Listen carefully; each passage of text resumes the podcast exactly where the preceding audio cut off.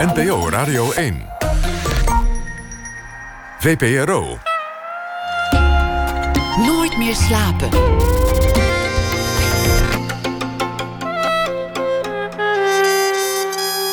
Met Pieter van der Wielen.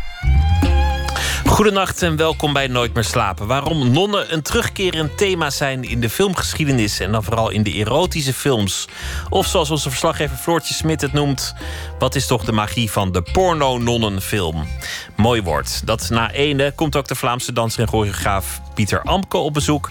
Maar we beginnen met Koen Peters. De Mensengenezer is de titel van zijn dertiende roman. Het boek begint in West-Vlaanderen, land getekend door de Eerste Wereldoorlog, alsof de geesten van de gevallenen daar nog dagelijks dolen. Maar het is maar een vertrekpunt. Peters heeft zich in zijn roman gebaseerd op het leven van zijn leermeester, de docent antropologie Renaat de Vis, die als jonge man pater werd in de Congo. Koen Peters reisde er zelf heen, interviewde oud-missionarissen en schreef op basis daarvan dit boek.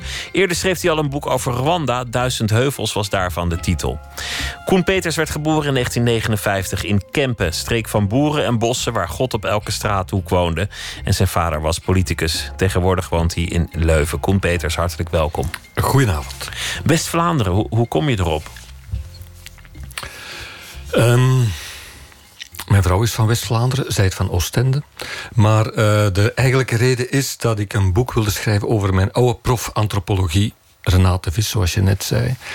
Um, en Eigenlijk is het zo, wij komen elk jaar met een kleine groep van antropologen samen bij hem ten huize en wij vertellen aan elkaar wat ons het laatste jaar heeft bezig gehouden. En op die momenten vertelde hij veel over zijn persoonlijk leven. Uh, terwijl ik eigenlijk vroeger, toen ik bij hem studeerde, gewoon ontzag had voor hem. En gewoon bang was voor, voor zijn eruditie, waar ik uh, mij een hele domme kleine jongen bij voelde. Maar in die groep die elk jaar samenkomt, liet hij af en toe voelen van waar hij kwam als een soort fundering van zijn, ja, van wie hij was en van zijn antropologie. En op die manier ben ik zo heel dicht bij hem gaan staan en hem ondervraagd. En is daar eigenlijk een, een heel bijzondere relatie uitgekomen. En hij is gewoon geboren in de Westhoek, in Alveringhem, vlakbij de Franse grens. Zodoende West-Vlaanderen. Land uh, ja, van de Eerste Wereldoorlog. Onmiskenbaar in het landschap aanwezig. Als je het eenmaal ziet, kun je het nooit meer niet zien. Er worden nog steeds genaadhulzen gevonden. Zo nu en dan komt er nog steeds een lichaamsdeel boven bij het ploegen van de aarde. Ja. Het is ook het uh, uh, gebied met het hoogste zelfmoordcijfer van West-Europa. Zo is dat. En het is een gebied waar, waar de trappisten biertjes met, met hoge snelheid worden gedronken. Ja, ja. Drie als apparatief, twee bij het eten en drie ja. De naam dat zo gezellig is. Ja, we hebben alle clichés opgezomd. Nou goed, laten, we, laten we een stap verder gaan. Wat, wat fascineert jou aan dat gebied? Toen jij erover ging schrijven, wat, wat, wat kwam als eerste bij je ja. binnen? Um, ik heb er vooral rondgedwaald in 2013. Ik heb aan dit boek uh, vier jaar gewerkt. Dat is natuurlijk verschrikkelijk lang. En het was ook wel interessant, 2013. Dat was voor die hele grote herdenkingstroep die daar plots losbarstte. Um, ja, en het is ik nodig iedereen uit na 2018, als de herdenkingen voorbij zijn van de Eerste Wereldoorlog, om daar ook eens rond te dwalen. Zo. Wat mij vooral fascineerde was, aan de ene kant heb je die heel mooi verzorgde, uh, super geësthetiseerde uh, begraafplaats, al, al, die altijd eendere witte zerkjes, uh, in een prachtige typografie, het gras perfect gesnoeid enzovoort. En daar rond liggen dan die velden van de boeren. De spruitkool, de spinazie, het, de tarwe, vlas enzovoort. En hoe die boeren samenleven met dat soort herinneringen. En ondertussen hun werk doen en dat landschap netjes onderhouden. En dat was dan ook effectief de, de afkomst van uh, de professor met wie ik het boek gemaakt heb. Dat was een boerenzoon en die was ook voorbestemd om boer te worden. En dat was een beetje de, de, het, het, interessante en het heikele en uh, het problematische in zijn jeugd. Hij moest als jongste boerenzoon boer worden en hij wilde dat niet. Zijn moeder wilde trouwens ook niet dat hij dat werd. En hoe ontsnap je dan aan zoiets? Dat is een moeilijk gesprek als je je vader moet vertellen dat jij dat bedrijf niet gaat overnemen. En dat er dus iets moet gebeuren, anders dan stopt het. Ja, misschien is er een broer of een, uh, of een neef die het wil doen. Maar in veel gevallen is dat toch een, een moeilijk gesprek. Uh, ja, dat is uitermate moeilijk. Uh, vooral ook als de moeder vindt dat je wel de boerderij moet verlaten. Uh, op een bepaald moment is er in dat gezin een, ongeluk gebeurd. Moeder sloeg een auto-ongeluk. schuld van de vader eigenlijk. Had iets te veel gedronken. moeder sloeg met haar voorhoofd op, de, op het dashboard. En was vanaf dat moment eigenlijk altijd nogal ziekelijk en kon niet meer de krachtige boerin zijn die bezig was met de koeien enzovoort. En ze zei op dat moment: Wij leven hier in het, in, in uh, het hol van Pluto, in het gat van de Nuil, in het gat van de Nule. Um, en die zei: Die kinderen moeten hier weg. Want je bent zo een slaaf van heel die, van je land enzovoort. Terwijl ja, de droom van de boer is de boerderij uitbouwen, uh, het patrimonium groter maken, niks verdelen. Uh, je eigen baas zijn, in contact met de seizoenen en daar je, je winst uit, uithalen enzovoort. Heel die, die mythologie en ook die rationaliteit van de boer. En plots komt inderdaad de zoon aan zeggen: Ja, ik, ik wil dat niet, of ik kan niet in die sporen treden. En die zag toen hij 18 was maar één oplossing, en dat was aan zijn ouders zeggen: Ik ga bij de Jezuïeten. En zijn beide ouders vonden dat verschrikkelijk. Ze, ze zeiden, ja, maar je, je, gaat toch met de meisjes dansen en uh, je bent toch intelligent en, uh, en, en nog zo van die dingen. Ze begrepen het absoluut niet. Hij maakte zijn ouders zeer ongelukkig, maar dat was, dat was de oplossing die hij zag. Om weg te komen van, van, het, van het boerenland. En uiteindelijk werd hij, werd hij een man van de wetenschap, van de psychologie, van de antropologie. Ja. Heeft, heeft zijn leven nog andere wendingen gekregen. Maar laten we dat hier heel even rusten en, en naar je eigen bestaan gaan.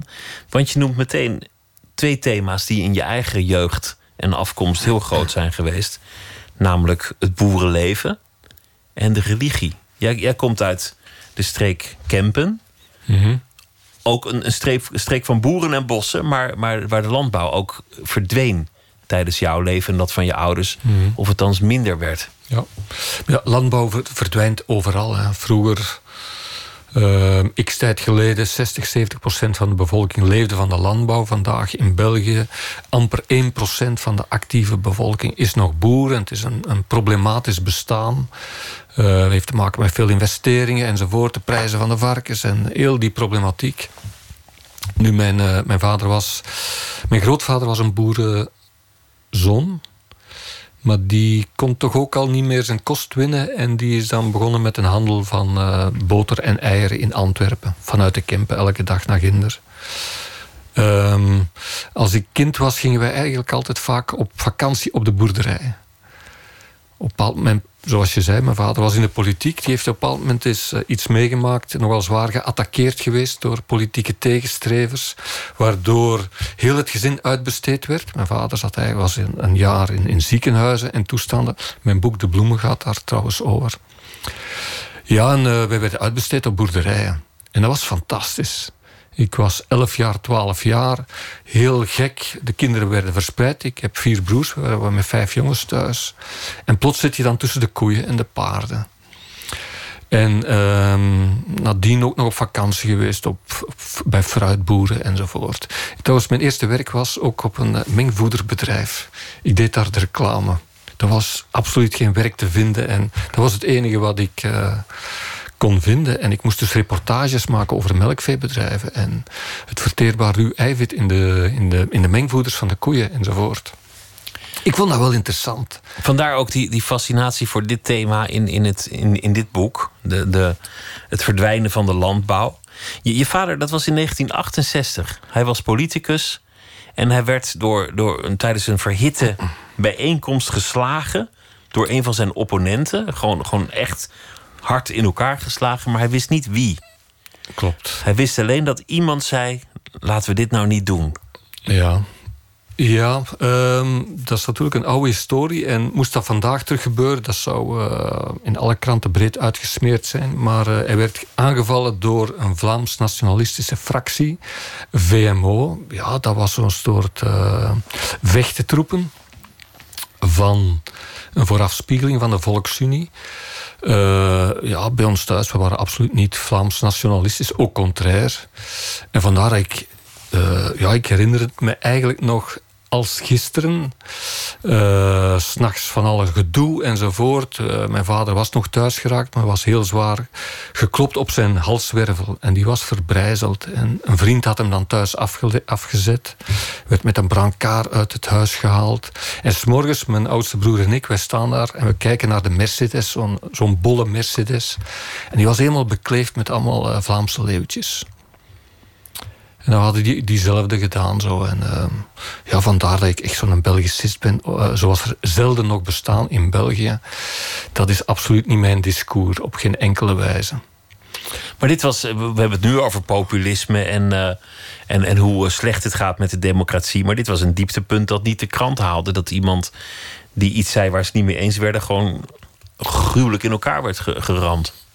Ja, eigenlijk is dat uh, gek dat daar zo weinig misbaar rondgemaakt werd. Uh, er is ook nog nooit een rechtszaak van gekomen.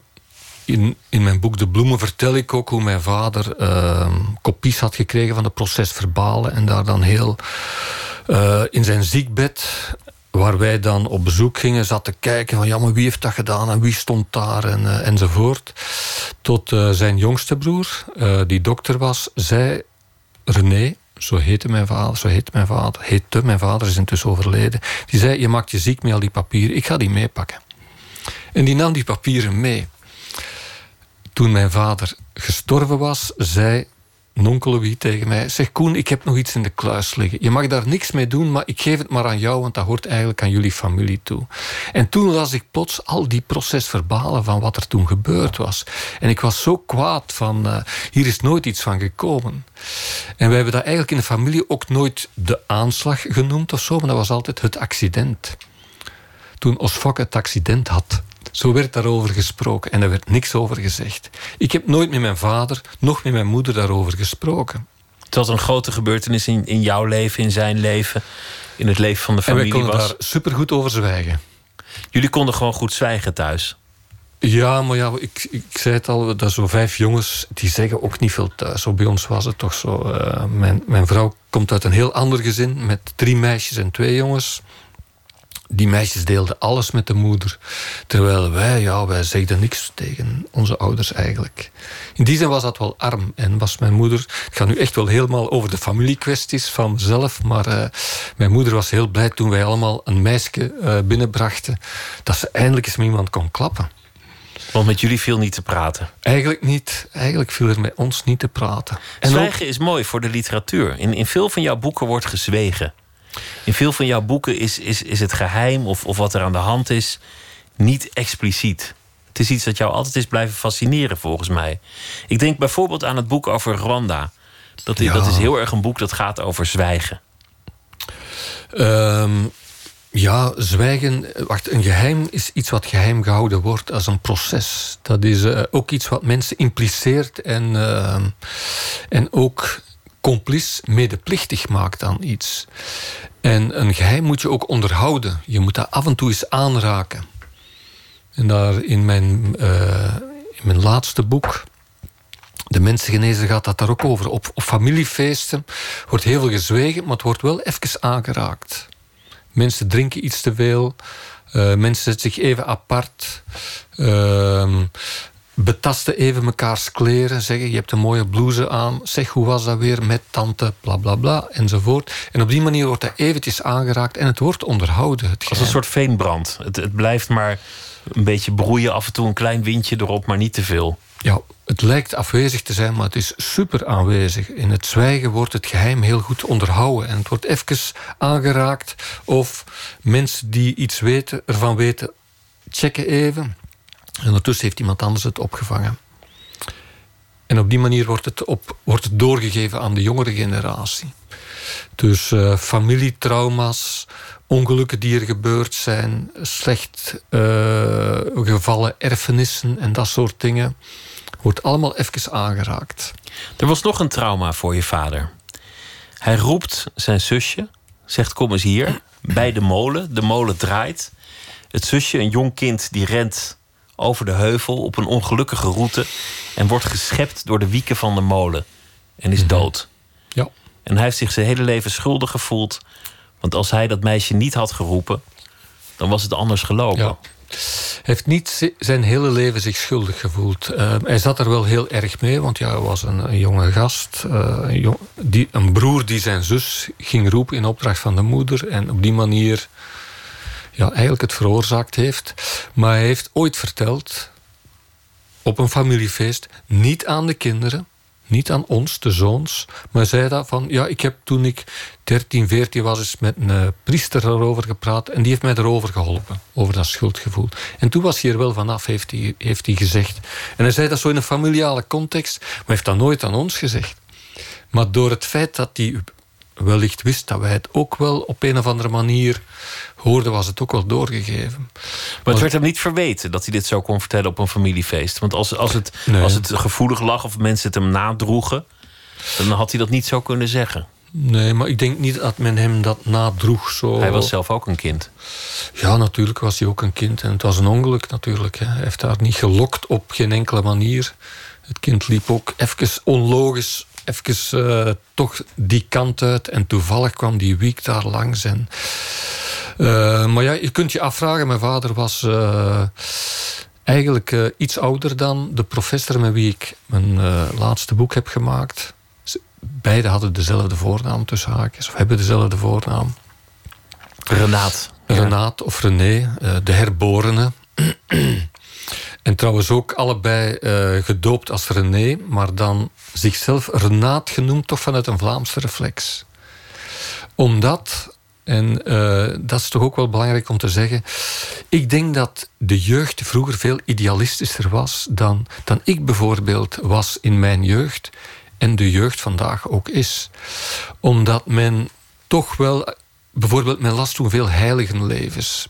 Dat is natuurlijk een heel, achteraf bezien, heel dwaas, beaat genre van uh, pastoor worden, en, uh, maar ook pater worden. En enerzijds het avonturierschap dat daarin zit, ver weggaan, uh, tussen andere mensen gaan leven, één. Twee, ook iets meer proberen te betekenen in het leven dan gewoon in de voetstappen van je ouders lopen je lot bepalen, je, de, je ontfermen over de wereld, iets ja, groters het, het verschil maken. bij ons had je zo de, de beweging van Kardijn, uh, de kajotters.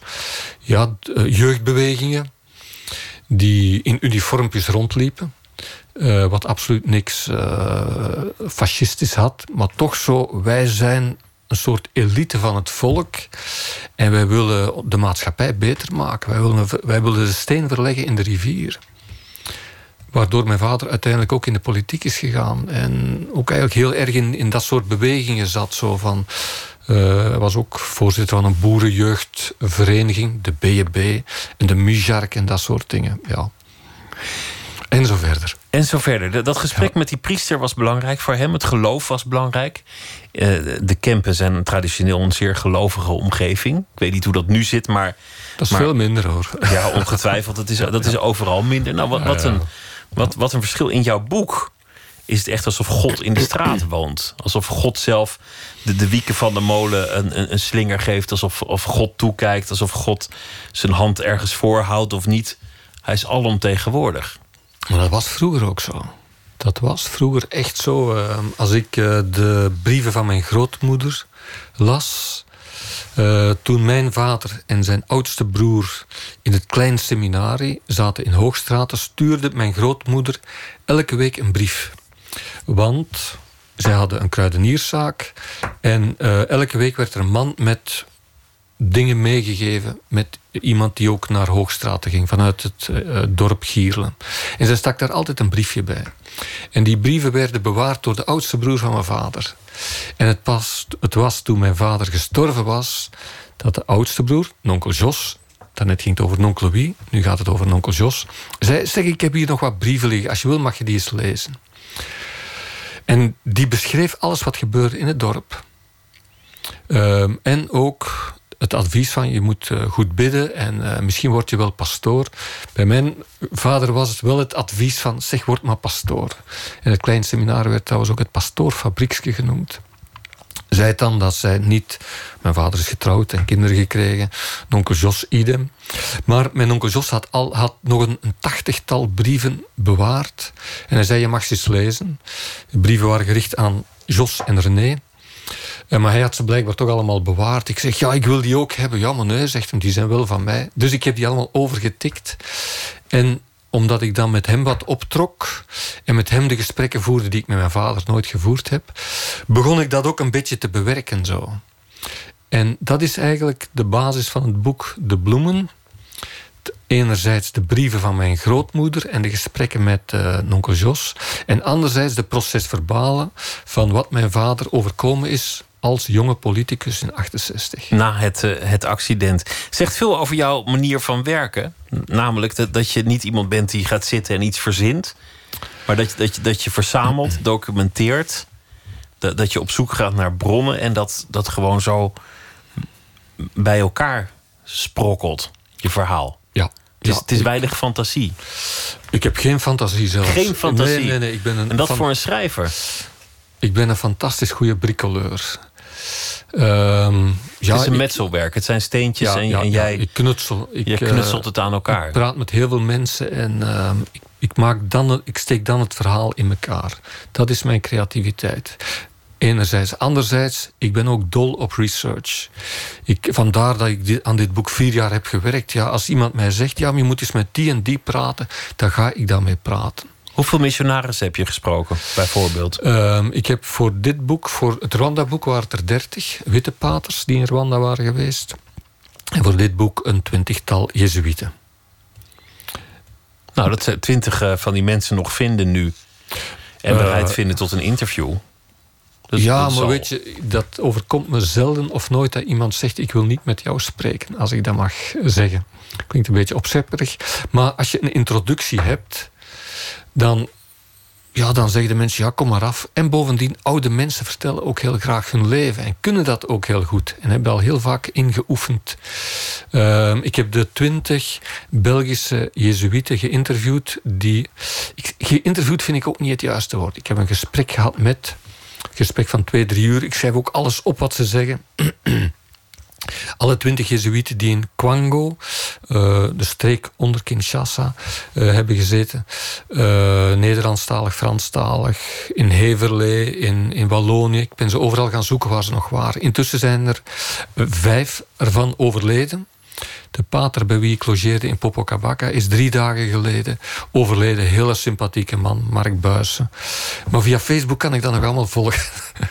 uh, ik heb, ben wat geconnecteerd met wat Congolezen en die melden dat dan. En, uh, ja, dat is fantastisch. Eigenlijk dat je zo een jaar of twee jaar voordat die mensen sterven, heel dat verhaal nog kunt opschrijven. Je, je hebt wel eens gezegd, en, en dit, is, dit is weer een zijpad. Maar, maar we komen uiteindelijk echt ergens uit. Dat, dat, dat idee heb ik nog steeds. Okay. Maar je hebt eens gezegd dat, dat je vanuit de buik van je moeder de wereldexpositie in Brussel van 1959 hebt ervaren. 58. 58. Precies. Ik ben in 59 geboren, maar mijn. Je zat moeder in, was... in, de, in de buik in 58, ja. Ja. Um, die, die legendarische wereldexpositie al ja, daar, ja, waar ja. mensen het nog steeds, 50, ja, ja, het nog steeds over hebben. Maar dat is ook het, het gloriemoment van België. Ja, ja, ja, ja. we dachten dat we.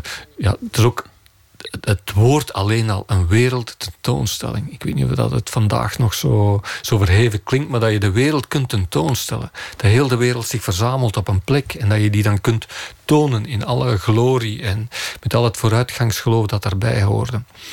Nu, ik denk als ik, uh, wacht, als ik terug mijn, mijn, mijn karige souvenirs aan mijn kleutertijd bij elkaar schraap. Of ook het klimaat in, in het huis houden waar ik grootgebracht ben. Dat vooruitgangsgeloof. Ik heb dat echt ingeademd. Ik geloofde dat echt. Dat als ik dertig was, de leeftijd dat Christus stierf, dat de wereld perfect zou zijn. En dat, dat hing toen ook in de, in de, in de wereld, in de kleuterklas, hingen de slingers met een Chineesje naast een negertje, zo werd dat toen nog gezegd, naast een blank jongetje, een Indiaantje. Dat soort uh, positief cosmopolitisme, nee, cosmopolisme, ja, dat wereldburgerschap, zullen we maar zeggen. Ik heb dat ingeademd als kind. En in mijn naïviteit van kleuter, ik voel dat nog altijd. En ik heb daar zelfs een weemoed rond. En uh, ik heb die droom nog. En ik stel vast dat die compleet verdwenen is. Maar vandaar ook jouw fascinatie voor, uh, voor Congo en voor, voor de voormalig uh, Belgische gebieden in Afrika. Ehm, Want ja, dat was natuurlijk iets ja. dat in, in die tijd ook, ook werd gevierd. En, en waar, waar dat optimisme ook, althans werd gepoogd naartoe te exporteren. Ja, bij mij thuis stonden eh, eh, op, de, op de dressoirkast eh Rwandese mandjes. Zo drie die in elkaar pasten. Mijn vader had die ooit meegebracht van Rwanda. Ja, en dat biologeerde mij. En, de, in Rwanda hebben ze geen maskers. Daar hebben ze alleen maar mandjes. En nog wat speren en wat andere spullen zo voor de toeristen. Ehm, en ik vraag me af, ik heb antropologie gestudeerd, heeft dat daar niet mee te maken? Met dat soort kleine objecten die in, in die kleine kring van het, het, eh, het woonhuis waar ik grootgebracht ben, dat die mij op die manier betoord hebben. Als ik eh 15, 16 was, ben ik echt eh, al mijn geheimen aan het vertellen hoor. Ik moest naar de mis gaan, zoals iedereen dan naar de mis, naar de kerk moest gaan. Ik vond dat zo vervelend en ik ging dan altijd naar de rommelmarkt in het cultuurcentrum De Warande in Turnhout. Ehm, en daar kocht ik vooral oude boeken over Congo. Want voor mij was het een manier om de wereld te veroveren. En dat waren zeer eh, ja, gekleurde, propagandistische eh, Belgisch-Congolese boeken, kinderboeken. Bart op bezoek in Congo. En dat soort, eh, ja, die beelden. Ik vond dat zo biologerend. Die, die, die Belgische versie van Afrika. En toen kon ik dat nog niet deconstrueren, maar dat was Ik, echt... ik denk meteen aan de, wat, wat hier dan de bekendste zal zijn: kuifje in Afrika. Ja, ja, dat is natuurlijk... eh, die heb ik, ik heb alle kuifjes, hè, uiteraard. Als Belgicist Ik, heb ik, ik, ben een, ik ben een enorm fan van Hergé en van, van Kuifje. Maar het is, als, je, als je dat leest, dan, dan, dan, dan verbaas je toch op zijn zachtst over het, over het, Het- het wereldbeeld. racisme. en ja, het, het onverholen racisme. Ja, Ja, natuurlijk. Zeker. Ja, eh, maar anderzijds fascineert het ons natuurlijk. Hè. En het is ook maar door het antropologie te studeren dat ik het ook kan, eh, kan vatten in zijn ideologische functie. En al die boeken die ik eh, heb, die intussen in bananendozen in mijn, in mijn kelder staan. Ja, dat je daar begrijpt van dit is propaganda. Dit is zelfs kwalijke propaganda. Eh, trouwens, ja, de films die hier getoond werden over Congo... dat waren films die alleen hier getoond werden en niet ginder. Eh, daar toonden men heel andere films. eh, die speciaal voor dat publiek kinder gemaakt werden. Dus dat was heel erg een constructie. En ik, ik vond dat wel fijn om Congo in mijn boekenkast te hebben. In die oude boeken met die mooie oude foto's. Ik kon die toen ook nog kopen eh, voor, voor eigenlijk geen geld. Ik ben ook altijd wel een beetje verzamelaar geweest. En eh, ja, ik wilde daar... Ik heb daar drie of vier meter van, van dat soort boeken. Maar je, je zei, je zei terloops iets, iets wat, wat, wat, ik, wat me ook wel aan het denken zet. Omdat ik het, dat vind ik wel een interessant gegeven. Dat een belangrijke keuze in jouw leven, namelijk antropologie gaan studeren. Waardoor je Renate Vis tegenkwam, die, die voor jou zo belangrijk is geweest dat je nu een, een roman aan hem ophangt en opdraagt. Dat het eigenlijk niet door iets heel groots kwam, door, door een heel grote ingrijpende gebeurtenis, maar door, door iets heel minuscuuls. Het feit dat daar gewoon deze mandjes in dat huis stonden. Dat Eh, zoiets kleins ja, ja. jouw levensloop al een, al een beetje kan verleggen.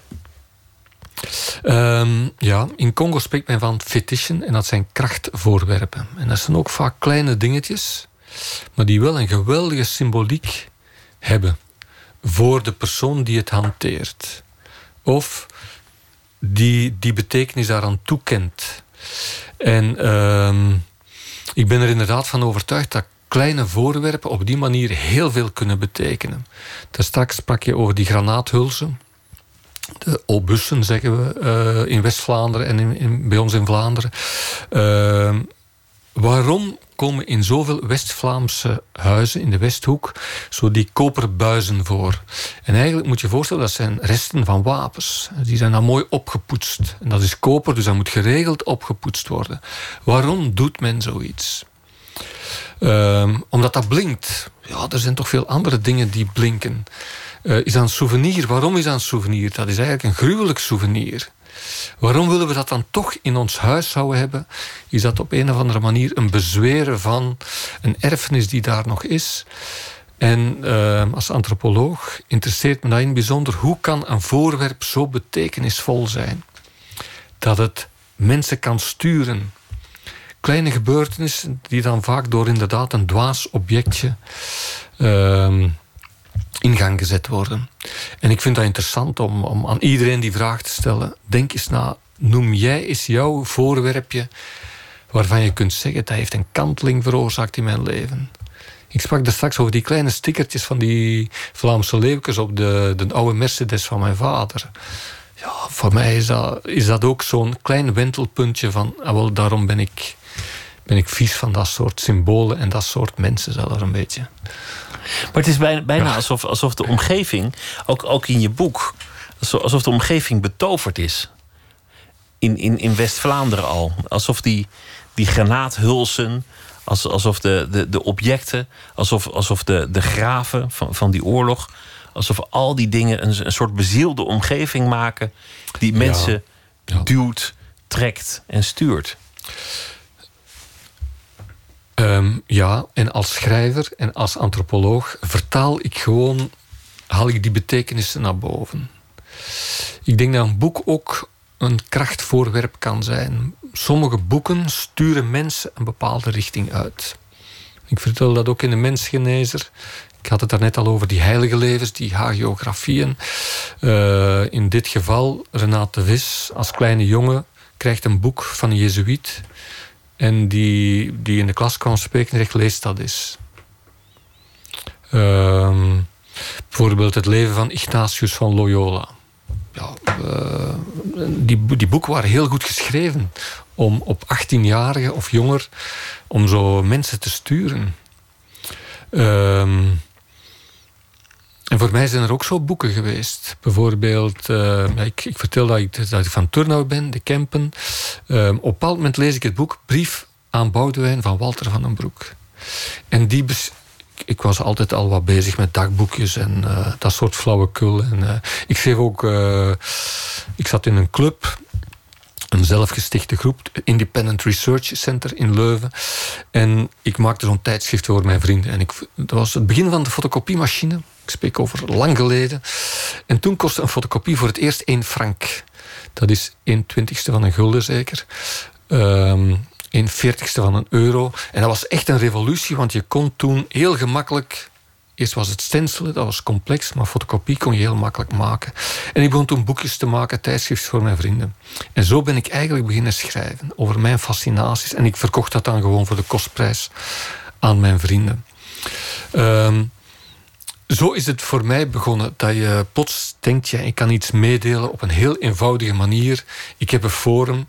Ik deed dat vooral voor mezelf, want mijn vrienden zeiden daar eigenlijk niet veel van. Maar ze kochten het wel altijd. En ik heb zo ja, twintig tijdschriften gemaakt. Maar de onderwerpen van mijn eerste boek, die heb ik daar allemaal in behandeld.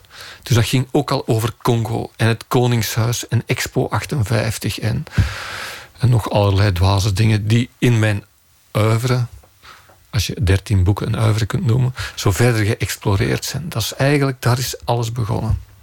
Je gebruikt dit ook uh, in Congo. En, en wat, daar heb je de blik van de antropoloog. En, en wat, wat ik knap vond, is om, omdat dat literatuur over, nou ja, bijvoorbeeld Afrika. Dat, dat zit vol valkuilen. Je kunt, er, zijn, er zijn eigenlijk allemaal gaten waar je als schrijver in kunt donderen. Ja. Het, vaak is het naar het model van Couperus de stille kracht. Man komt in een vreemd land waar hij het niet begrijpt. En alles lijkt hier waar Rempel wel behekst. Verdorie. Prachtig boek hoor, de stille kracht. Maar mhm. het is al geschreven. Ja. Jij doet dat niet. En dat komt volgens mij door die blik van de antropoloog. Je oordeelt niet. Je, je beschrijft en je neemt alles voor waar aan wat er gebeurt. Het maakt niet uit of het echt zo is of niet echt zo is. Als iemand het denkt, dan is het er. Ja. Um, ja, dat heb ik wel geleerd. Van als je discussieert en debatteert en per se denkt dat je je eigen mening ook moet zeggen, dan leer je heel weinig over de anderen. Um, ik denk dat ik dat intussen al wat geleerd heb. Zo met, uh, gewoon met mensen praten en vooral vragen stellen, zwijgen. Um, ik schrijf ook alles op in mijn schriftje.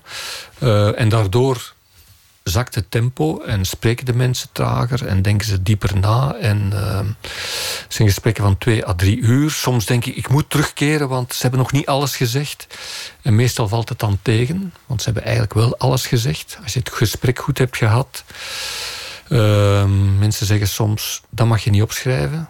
Ik leg mijn pen neer. Ze vertellen verder, ik begin terug te schrijven. Ik schrijf het eerst op wat ik niet mocht opschrijven. Maar ik gebruik het nooit zonder toestemming. Dat is echt wel uh, mijn, uh, mijn deontologie. Ik leg het altijd wel voor of aan iemand die die gemeenschap representeert. Dus ja, ik heb met Congolezen gesproken. Ik heb dat dan laten nalezen. Niet door al die Congolezen, maar door iemand die mij kan zeggen van klopt het of klopt het niet. En mag, je, mag ik dat zeggen? En moet ik sommige dingen maskeren en namen veranderen enzovoort? Dat wel, maar... Uh, wat mensen mij vertellen, als, als het in hun hoofd waar is, dan is het voor mij ook waar. Je had eh, Freud aan, die, die had dat met dromen. Voor hem probeerden mensen vooral te verklaren of een droom echt was. Of, of, of ze de waarheid hadden gedroomd. Voor hem maakte dat niet uit. Hij dacht, je hebt het gedroomd, dus het heeft betekenis. Ja.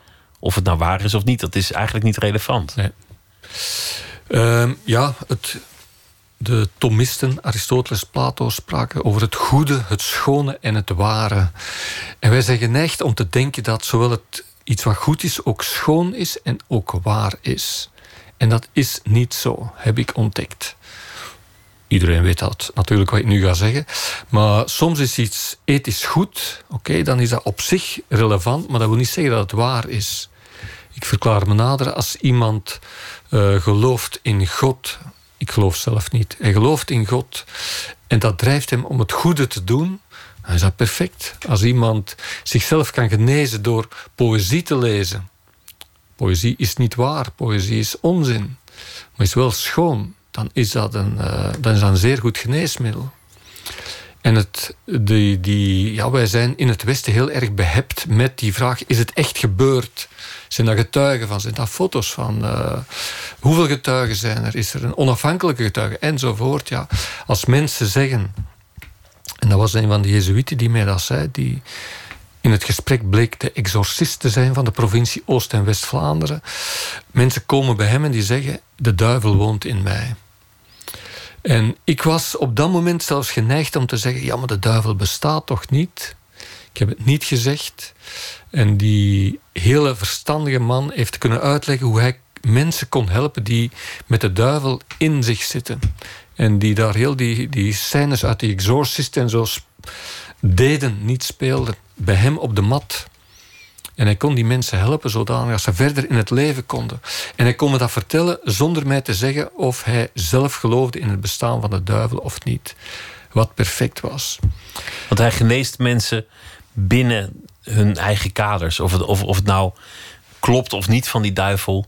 Ja. Ze gaan verlicht weg. Ze kunnen verder. Ze kunnen verder. Ze kunnen verder. Wat ik me afvroeg, want, want je, je hebt het over, over objecten die jouw levensloop bepalen. Tegelijk heb je ook een soort fascinatie voor optimisme en zelfverwezenlijking. De Mhm. steen in de rivier verleggen. Maar het, het lijkt een beetje te laveren tussen de vraag of je daar, daar zelf daar greep op hebt of niet. Ben je nou zelf degene die jouw leven maakt? Of zijn het de objecten of doet het leven het zelf? Geloof je nou in, in, een, in een soort maakbaarheid, een, een, een, een vrije wil, zo je wilt? Of geloof je daar nou helemaal niet in? Ja, dat is zo. Uh, op Het is een einde van- filosofische vraag, maar het is Ja, laat. ja, ja, ja. Dus dat kan. Ja. ja, het is een roman, maar het is absoluut geen vrijblijvende roman. Ehm, ik probeer ook inderdaad dat soort filosofische kwesties eh, aan te snijden. En eh, daarover. Ja, met- dat boek is in die zin ook een onderzoek dat ik samen met de lezer opneem. Want natuurlijk, ja, die boerenzoon, eigenlijk moet hij boer worden. Omdat hij in een familie zit en de familiegeest zegt dat hij dat eigenlijk moet worden. En alle eh, antecedenten in de familie hebben dat ook zo gedaan. En iedereen in die streek, de genius Loki, bepaalt ook dat iedereen zo denkt. Maar dan gebeurt er, ehm, en dat noem ik in het boek de daimon. Dat is een beetje een theorietje van Plato dat ik naar mijn hand heb gezet. Ik ga dat toch even uitleggen als ik mag. Ja, ja, graag. Namelijk, Plato zei van je hebt de godenwereld en je hebt hier het ondermaans, wij stervelingen. En af en toe sturen de goden iemand naar de stervelingen om een boodschap te geven. Om hem te waarschuwen, om hem te inspireren. En dat zijn die daimonen, een soort halfgoden, helden. Ehm, en omgekeerd, dan verschijnen plots die, die mensen, die halfgoden aan jou, vermomd als een mens, en die geven jou een boodschap. En dat kan zijn dat dat een leerkracht is die jou zegt: die jou inspireert en zegt: Ik ga Frans studeren. Of ik, word ik kom uh, een, een, loodgieter tegen en die praat met zoveel enthousiasme over zijn job dat. Of je komt je partner tegen. Um, zijn figuren die aan jou verschijnen, die jou een boodschap geven, die amper zelf beseffen dat ze die boodschap aan jou geven en je bent de enige die het snapt. Ik denk dat dat nog steeds bestaat, dat soort figuren die aan jou verschijnen en jou een boodschap geven in een bijzonder zinvolle ontmoeting. Alleen, het zijn niet meer de goden die die daimon naar jou toesturen, want de goden bestaan niet. Er is nog wel dat verlangen naar iemand zendt mij iets en ik ben gevoelig voor dat soort boodschappen en ik kan ze capteren. En in die zin zijn dromen ook interessant om te bespreken. Uh, Omdat een, een droom kan jou beïnvloeden en jouw biografie misschien veranderen, jouw keuzes. Of ik heb iets raar gedroomd en ik vertel aan mijn vrouw s morgens bij het ontbijt. En zij zegt iets en zij spiegelt dat gekke verhaal dat ik heb even terug naar mij. En ik denk, ja, misschien zit ik daar wel mee. En het is in die sociale interactie dat, uh, dat ik mezelf een beetje beter begin te zien van potverdomme, ik zit daar wel mee. En uh, tja, dat weegt toch zwaarder op mij wat er op het werk gebeurt dan ik zelf inschat. Of uh, we kunnen daar eens goed mee lachen. en de relatie tussen mijn vrouw en ik bij het eten van de boterham, s ochtends, is weer even in orde gezet. Dus je kunt, zoals Freud inderdaad zei, waar iedereen vaak smalend over doet, je kunt dat soort tekens gebruiken om iets mee te doen in je, in je wezen, in je contact met de wereld, in hoe je zelf in de wereld staat, hoe, tegenover dood en geboorte enzovoort. Dat soort dingen. Dus je gebruikt gewoon de dingen die jou op je pad liggen. En als je daar gevoelig voor bent, kan dat een stuk rijkdom zijn. Dat, dat is eigenlijk ook, vind ik, altijd het interessantste eh, als je, als je mensen spreekt over hun, hun werk en leven, hoe klein eigenlijk de verandering is. Iemand, iemand die, die één keer iets op de radio hoort en daardoor besluit om zanger te worden. Of het nou lukt of niet. Maar, maar, het, het, vaak is die van de droom is uh, klein. Het is zo dat ieder ander kan eraan voorbij gaan, maar voor één iemand op dat ene moment kan dat zo bepalend zijn. Ja. Misschien dus- is het ook achteraf wel een constructie hoor, die, die mensen maken, terugredenerend. Ja, maar uh, wellicht wordt het meer in de verf gezet, maar ik geloof toch wel in de magie van ontmoetingen. Um, en daar is niks etherisch en flauw of zweverig aan. Maar je, je komt soms mensen tegen die je echt wel die knik doen maken. Um, ik zei net al dat ik uit een gezin van vijf jongens kom. Wij zijn uh, in de Kempen zeggen, we zijn allemaal te friend. We zijn allemaal zeer verschillend. Nochtans, genetisch zijn wij toch redelijk... Uh, en qua opvoeding, daar zit eigenlijk niet zoveel verschil op. En uh, ja, we zijn echt compleet verschillend. Dus ik verklaar dat door ontmoetingen. De, de mensen die je tegenkomt op je pad... en die telkens die knik geven... waardoor je toch weer elke keer anders wordt. Anderzijds, um, dat vertel ik ook in het boek... die jongen waar het over gaat, Remy, zo heet hij verlaat de boerderij, wordt novice. Hij is niet echt pater geworden, hij is nooit echt jezuïet geworden, want dat duurt 14 jaar. Gaat naar Congo, gaat daar filosofie studeren, komt daar in contact met uh, de Yaka, uh, Congolezen. En wordt dan antropoloog, maar keert dan uiteindelijk ook terug. En eigenlijk bestudeert hij ook hoe Congolese boeren samenleven. The boy can leave the farm, but the farm will never leave the boy. Hij is nog altijd die boerenzoon. Ook al is hij heel ver weggegaan. Maar soms moet je ver weggaan om beter te kunnen terugkeren. En dat is ook het... Het boek begint in de Westhoek. Gaat naar Congo, maar het laatste hoofdstuk is terug in de Westhoek. En praat hij met zijn vader, gaat hij het graf van zijn moeder bezoeken. En uh, alles komt terug. En zijn vader heeft ook vrede gevonden met... Uh, de boerderij stopt. Ze bekijken nog de, de papieren van de pacht en de eigendomsbewijzen. En uh, het is zoals het is.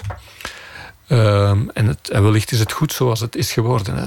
Die, die twee grote thema's, het, het verdwijnen van de landbouw, het verdwijnen van God, die modernisering, die, die geschiedenis van, van België en Europa in, in jouw leven. Je hebt, je hebt ook een soort gespletenheid waar het gaat om, om, om Congo en, en Rwanda. Je hebt bewondering voor voor, voor die, die, die paters die daar naartoe gaan, voor het werk dat ze deden, hun goede bedoelingen. Je hebt zelfs nostalgie naar, die, naar, naar dat optimisme, dat, dat gevoel van maakbaarheid. Dat, dat je iets gaat opbouwen. Tegelijk, niet zozeer in dit boek, maar, maar, maar in het boek over Rwanda zeker, zit je ook wel vol met, met, met ergernis. Je bent geen schrijver die, die, die oordeelt, maar, maar het, het, het gaat je wel aan, aan het hart wat er allemaal voor, voor misdaden zijn gebeurd door, uh, nou ja, door, door, de kerstening, door de, het kolonialisme, door het opleggen van een andere cultuur. Dat, dat, is wel degelijk iets dat je ziet. Ja, het is heel dubbel. En uh, ik ben in Congo geweest twee jaar geleden, een maand. Enerzijds in Kinshasa, anderzijds in Popocabaka, 400 kilometer. Um, mensen zijn geneigd om te zeggen in the middle of nowhere, wat natuurlijk onzin is, want dat is het centrum van hun wereld.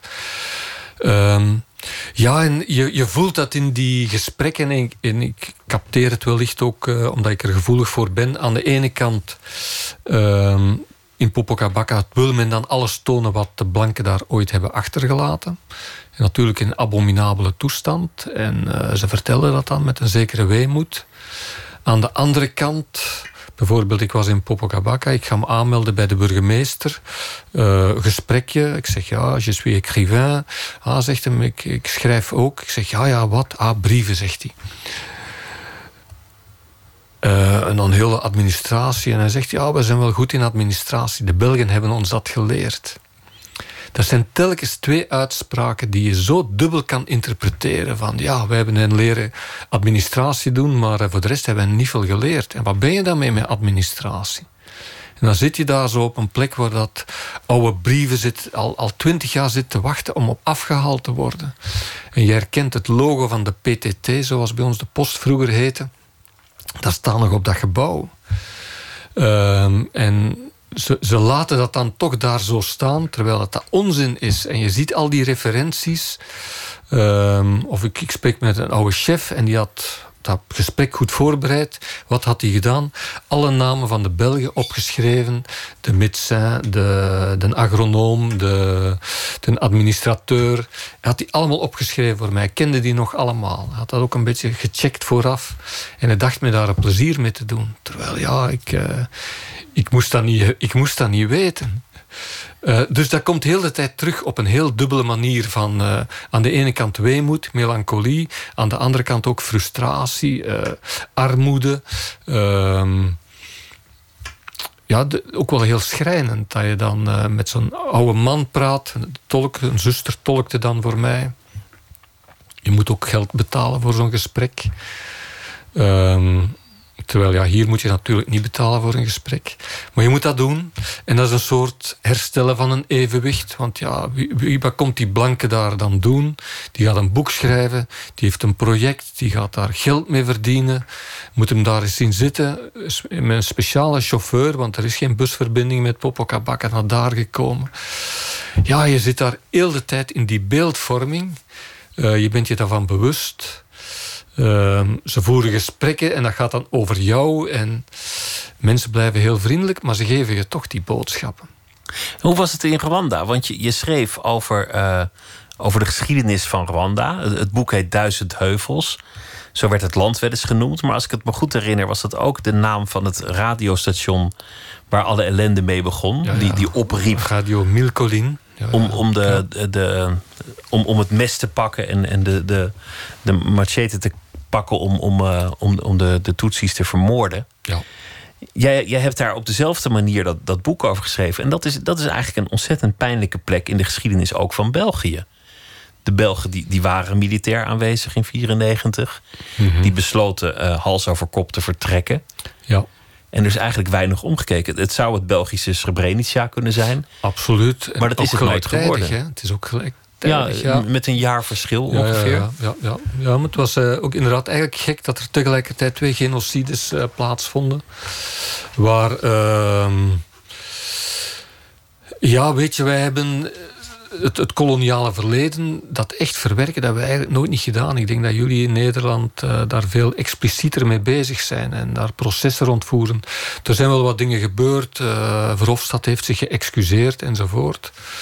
Uh, we hebben ook niet die cultuur om dat dan uit te spitten en dat dan eens eens en voor altijd op te lossen. In het wordt zin, verzwegen. Het wordt verzwegen. Af en toe wordt er iets uh, hersteld. Uh, ik ben ook wel wat van ver betrokken bij binnenkort het Museum van Tervuur dat terug open gaat. Het Afrika Museum. Het Afrika Museum, ja, ook een, een heel besmette plek. Gebouwd door Leopold II, propaganda voor enzovoort. Ja, hoe ga je om met die erfenis? En je kunt, ook, uh, je kunt dat nooit afdoende oplossen. Je moet permanent in dialoog gaan met die stakeholders. En die zijn heel breed. Dat zijn zowel de Congolezen die in Congo wonen als de Congolezen die hier wonen. En je moet constant die geschiedenis opnieuw herdefiniëren en uh, zoeken naar een oplossing en sommige dingen herstellen. Uh, bijvoorbeeld die uh, op het boek staat een mooie jakka-masker dat ik gehaald heb bij een verzamelaar in Brussel. En dan daarmee naar Stefan van Vleteren, de fotograaf. Ook in de Westhoek geweest. En dat is een West-Vlaamse jongen die erop staat. Dus daar kwam het dan ook weer samen. Maar ja, zo'n maskers, van wie, is, van wie is dat? Dat is vaak meegesmokkeld. Dat is misschien geschonken aan een pater die zei... ja, dat trekt toch op niks, dat tribalisme. En die heeft dat meegenomen en doorgestuurd naar een museum. Of het is gekocht voor belachelijk weinig geld. Dat zijn allemaal heel besmette voorwerpen. En je moet daar telkens opnieuw over nadenken van... Uh, kan ik dat wel hebben? Ik heb een fetish in huis. Gekregen van iemand. Um, ik zeg niet van wie ik dat gekregen heb. Want die heeft gekregen van iemand anders. En die heeft dat gekregen in, op een moment van een soort autodafé... waarbij die dingen verbrand werden je hebt zo van die momenten dat er gebeurt uh, in het dorp. Iedereen is die fetisje zo beu omdat die zo kwaadaardig zijn en zo wegen op de mensen. En de, en de missionaris zei: Kom, we gaan die allemaal opstoken. Die werden op een hoop gegooid en s'nachts ging de pater de schoonste eruit halen. En stuurde die in een koffer naar uh, Tervuur of naar andere plekken of naar verzamelaars enzovoort. Dus ik heb zo'n object met een specifieke geschiedenis die ik niet onthul. Um, hoe ga je daarmee om? Toen ik het kreeg en ik het vertelde aan mijn gezin, aan mijn kinderen, en die hun lieve waren daarbij. Uh, toen ik het kreeg, was mijn vrouw er trouwens bij. De man die het mij gaf, begon daar verhalen over te vertellen. Mijn vrouw trok bleek weg. Want ja, dat zijn wel heel rare objecten. Die zijn ingesnoerd, die zijn nogal gewelddadig in hun expressie. En ik koos dan een die te maken had met vruchtbaarheid. En ik vertelde het aan mijn kinderen en hun lieve waren daarbij. Uh, het was een, een van de vruchtbaarheid. En een, uh, mijn, mijn, toekomstige schoondochter zei... Ah, ik vind dat tof, ik wil dat aanraken. En een ander die zei... Uh, ik wil dat niet aanraken, ik vind dat vies. Ik, vind dat, ik ben daar bang voor. Je ziet, door het verhaal te vertellen... krijgt dat voorwerp kracht. En dat is ook een, een, metafoor voor de geschiedenis. Ga je erover zwijgen? Ga je hem uit de weg? ga je het aan? Stop je het weg? Verbied je het? Ik heb de fetish in een doos gestoken. In een doos? In een doos, in mijn boekenkast. Gearchiveerd? Uh, ja, maar toch op een zichtbare plaats. Maar het is wel een afgedekte doos. Ik, uh, ik wilde er altijd al één hebben, een fetish. En ik dacht, ik ga die dan beneden in mijn boekenkast zetten... bij al mijn andere significante boeken. Ook krachtvoorwerpen, die speciaal betekenen voor mij. Maar toen ik hem kreeg, dacht ik... nee, ik ga het in de doos laten waarin ik het gekregen heb. En ik ga het boven zetten in een, in een andere boekenkast. Niet in het zicht. Uh, het is alleen, ik laat dat ook niet aan iedereen zien. Ik laat het ook niet fotograferen. Uh, ik hou dat op die manier in zijn kracht. Ik zou er verhalen over kunnen vertellen over dat soort dingen, ja, die ook heel raar zijn. Uh, en waar ik eigenlijk, ik ben ook, ik ben heel, eigenlijk een heel rationele mens. En als mensen beginnen over etherisch gezwam en zo, ja, ik ben daar zelf ook heel kritisch op. Als het over deze dingen gaat die ik zelf beleefd heb, in situaties uh, ben ik daar eigenlijk eerder schroomvallig over. En ik probeer dat in het boek ook zo te vertellen van uh, je moet daarmee oppassen. Uh, dat, zijn, dat kunnen gevaarlijke dingen zijn tussen mensen. Maar jij maakt die, die betoverde wereld niet alleen daar, maar ook hier. De, de wereld is overal in gelijke mate al dan niet betoverd. Of, of het waar is of niet, dat maakt niet uit. Ja. Als, als, als iemand het ziet of denkt te hebben gezien, dan, dan is het daarmee ook een waarheid geworden. En dan heb ik ook wel. Uh, ik leer ook altijd iets uit mijn boeken. En ik hoop dat ook de lezer daar iets uit leert. Uh, de functie van het kwaad. En met een hoofdletter K. Allee, vroeger ging ik daar eigenlijk nogal snel over. Maar uh, ik denk dat dat wel bestaat. Het kwaad bestaat zelfs in een redelijk absolute betekenis van het woord. En uh, dat wordt heel erg gethematiseerd in Congo in hekserij en dat soort dingen.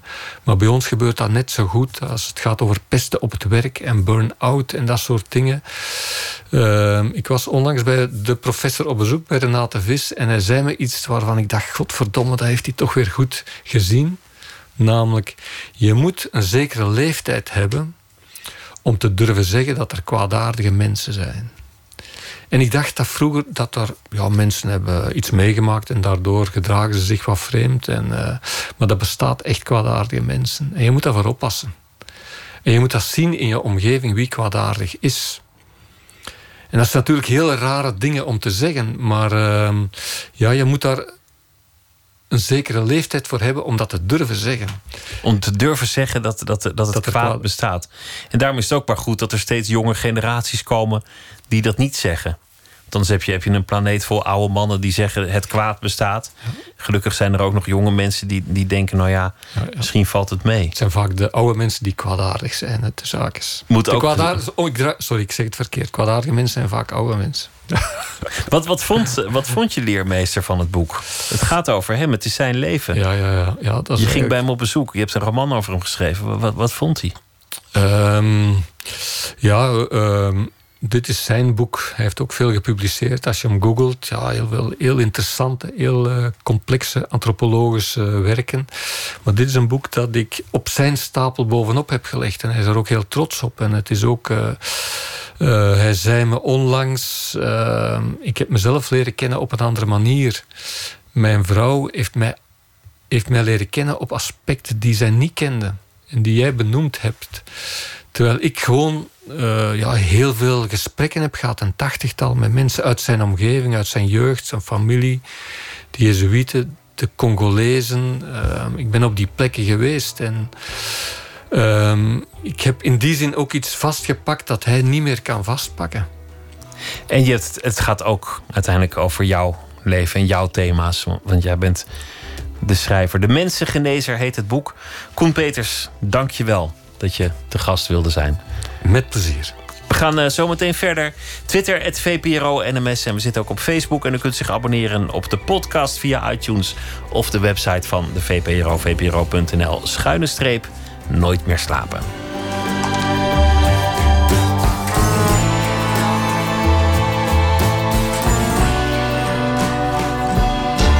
Op Radio 1, het nieuws van alle kanten.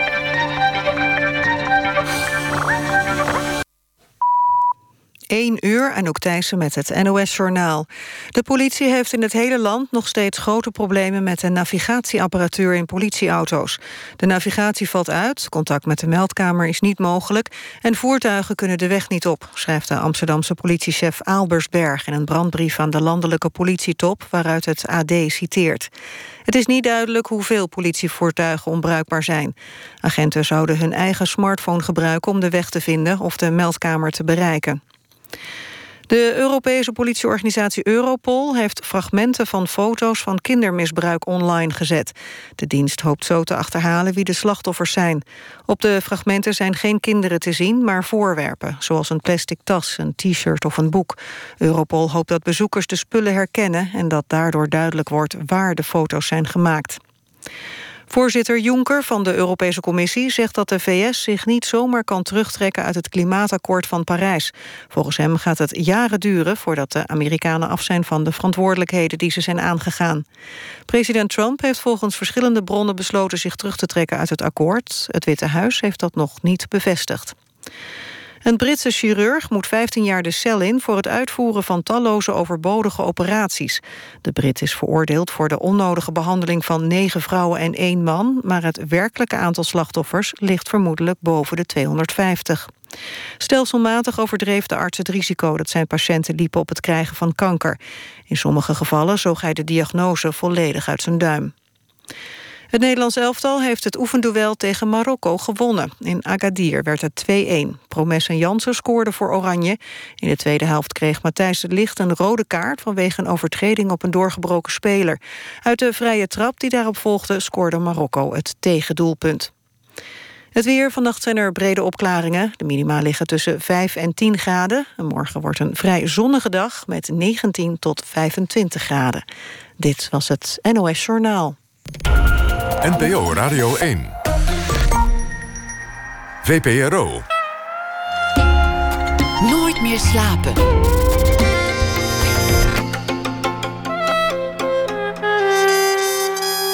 Met Pieter van der Wielen. Filmmuseum AI organiseert vanaf morgen Cinema Erotica. En een van de thema's binnen de verleidelijke filmgeschiedenis. Dat is de non. Waarom zijn nonnen toch altijd zo sexy in de film? Daar gaan we het zo meteen over hebben met eh, regisseur en erotica-kenner Albert Wulvers.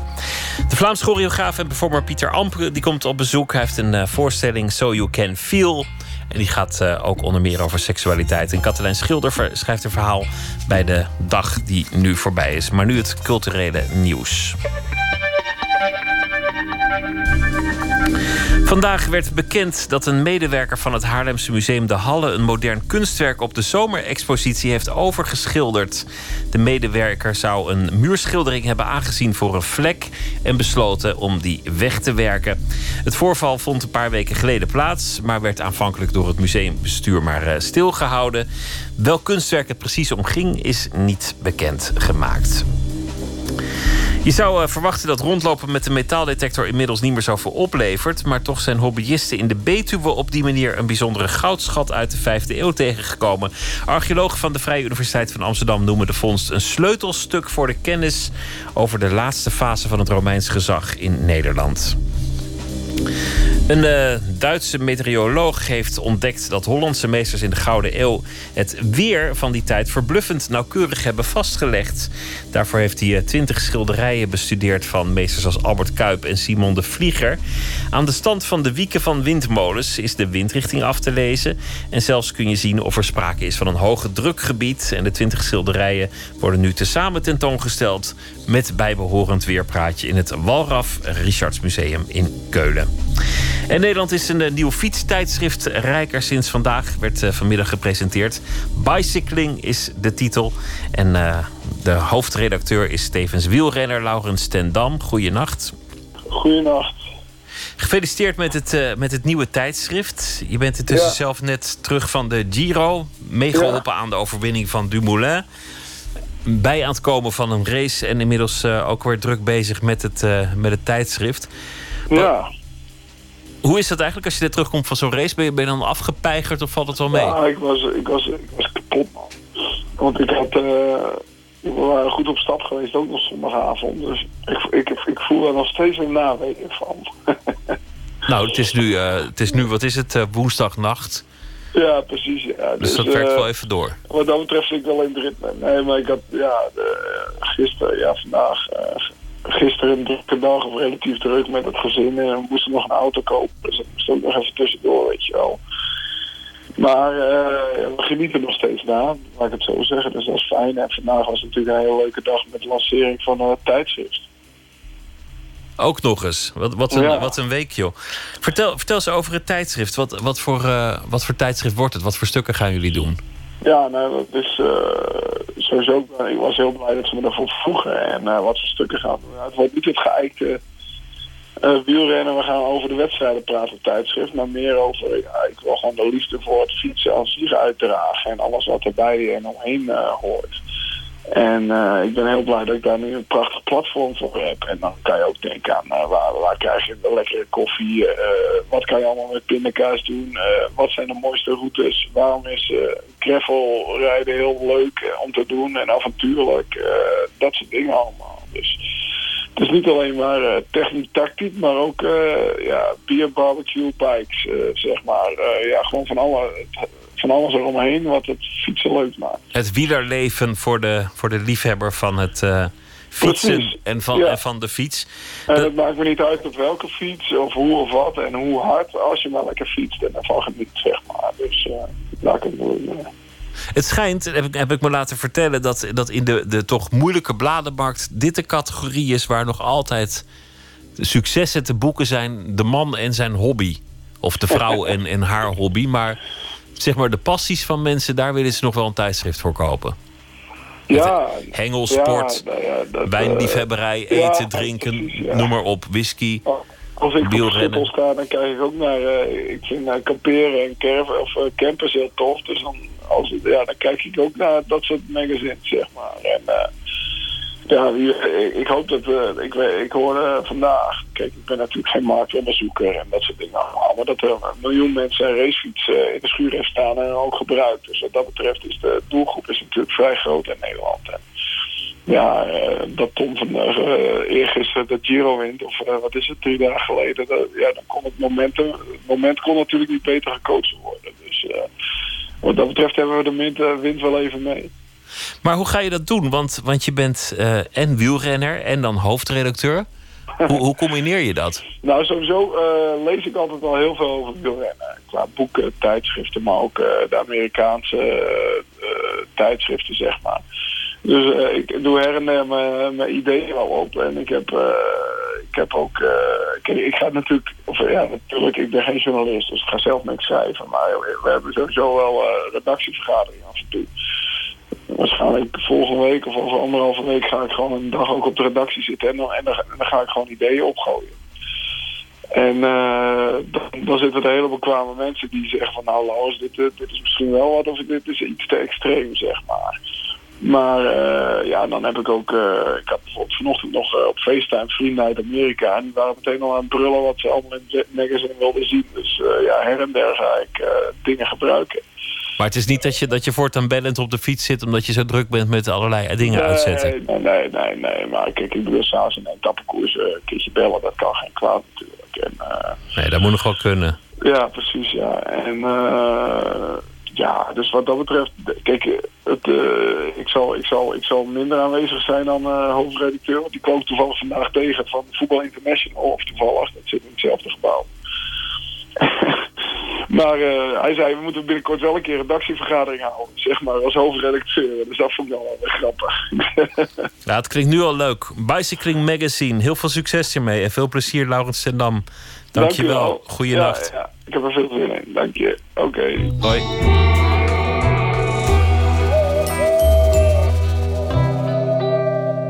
Yere faganyani, jongani yere faganyani.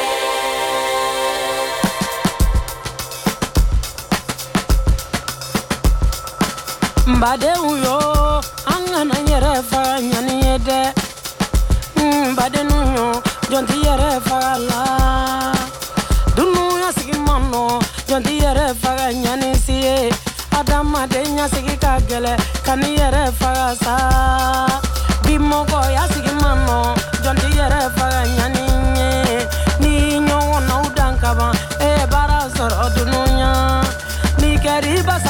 kaba enindo nindo odunuya nikeri fasagoye kaba eh.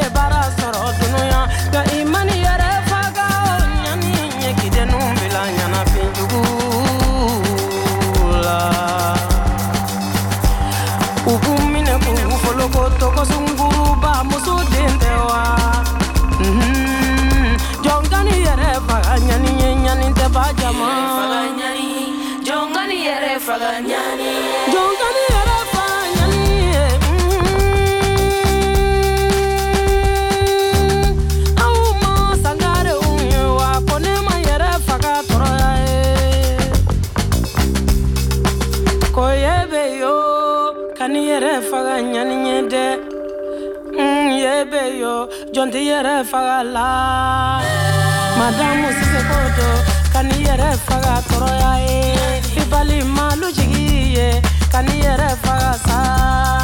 I wolodenw b'i fɛ kani yɛrɛ faga ɲanisi ye sise b'i fɛ kani yɛrɛ faga sa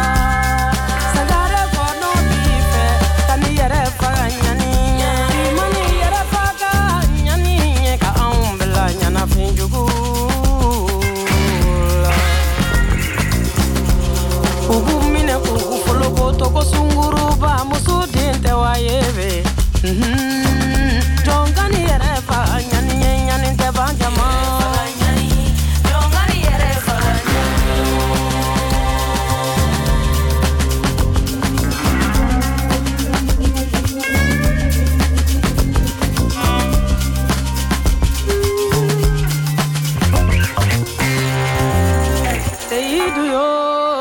yɛrɛ faga ɲani ye seyidu kani kodo kani yɛrɛ faga sa madina ala seyidu kodo kani yɛrɛ faga tɔrɔya ye libere ville seyidu kani kani yɛrɛ faga sa siseba b'i fɛ kani yɛrɛ faga ɲani ye i balimaw jigi ye kani yɛrɛ faga sa i wolodenw b'i fɛ kani yɛrɛ faga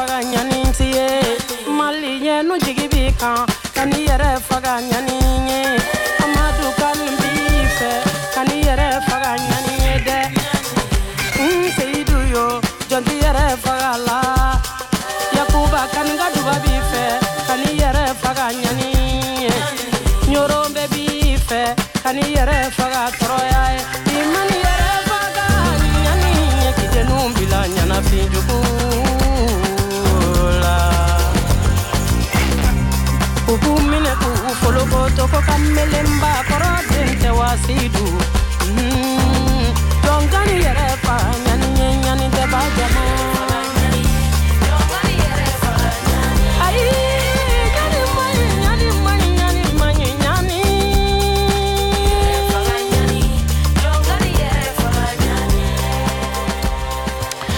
Oumou Sangare. Vandaag werd eh, het programma bekendgemaakt van Le Guess Who, een eh, muziekfestival. En daar zal zij optreden.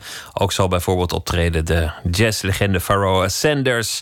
En nog heel veel andere artiesten in Utrecht. Jere Faga heette dit nummer. Nooit meer slapen. Het Filmmuseum AI in Amsterdam brengt een eh, ode aan de lust en de sensualiteit in het programma Cinema Erotica. Een van de onderdelen is een lezing van regisseur en erotica-kenner Albert Wulvers over de non. Want waarom spelen nonnen toch altijd zo'n grote rol in de erotische film? Waarom winden kuise vrouwen juist op? En waarom is dat zo vaak voorgekomen in de ruim 100 jaar filmgeschiedenis? Floortje Smit ging op zoek naar het geheim van de nonnen-erotica.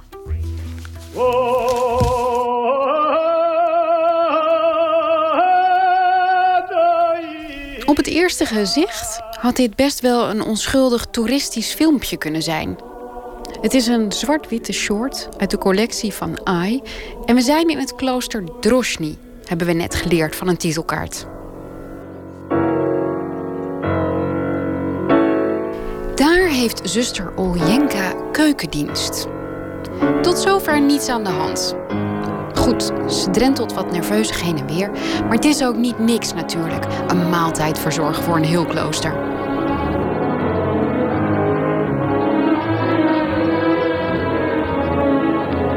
Zij heeft haar hoofd niet bij de koolsoep, waarschuwt de titelkaart dan. En dat mag je zeggen, ja. Ze werkt met wortels, maar die belanden niet in de pan met borst. Als u begrijpt wat ik bedoel.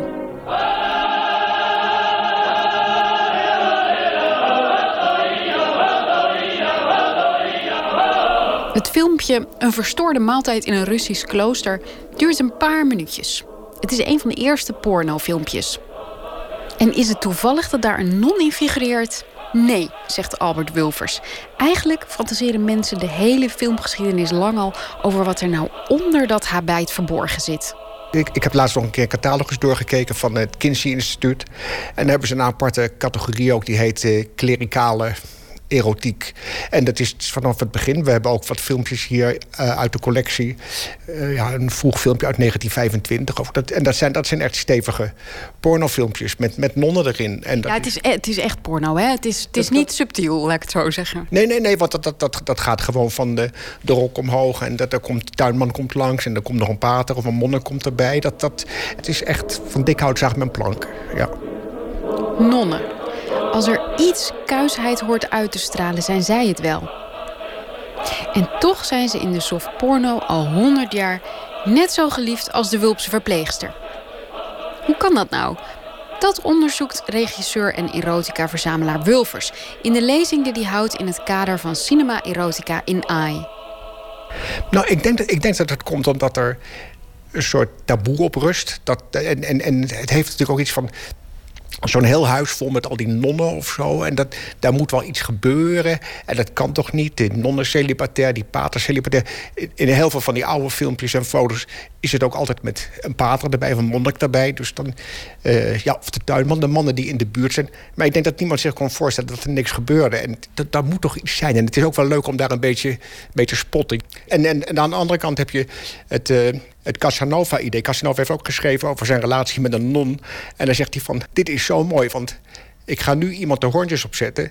die eigenlijk de allergrootste, machtigste figuur is die er bestaat. Ik zet eigenlijk God nu de hoorntjes op. Want al die nonnen zijn in feite getrouwd met, met zijn bruiden van Christus. Als je, ehm, als je kijkt naar vooral die, uh, die vroegste filmpjes... Um, dat verbaast mij een beetje. Want ik kan me niet voorstellen dat daar in 1925... al die mensen um, in een bioscoop naar zaten te kijken, naar zo'n filmpje. Nee, maar die, die zullen dat in de bioscoop vertoond zijn. Het merendeel van dat soort filmpjes werd gewoon illegaal verkocht. En er waren op plek... Er, er waren ook filmpjes, ik weet niet of het specifiek bij nonnen was... maar in bordelen werden filmpjes vertoond... om de mensen een beetje op te heersen... voordat ze naar de prostituees toe gingen. Dus dat waren plekken. En er is tot in de jaren 50 en 60 altijd een illegale markt geweest van bij de kapper en uh, bij de scharenboer illegale filmpjes. Dezelfde la waar de condoompjes lagen, lagen ook allemaal filmpjes. Ja. En die zitten vaak in uh, doosjes waar geen titel op staat. Of, of er staat op Wonderful London. En daar zitten allemaal andere filmpjes in. Dus dat, is, dat werd niet in de bioscoop vertoond.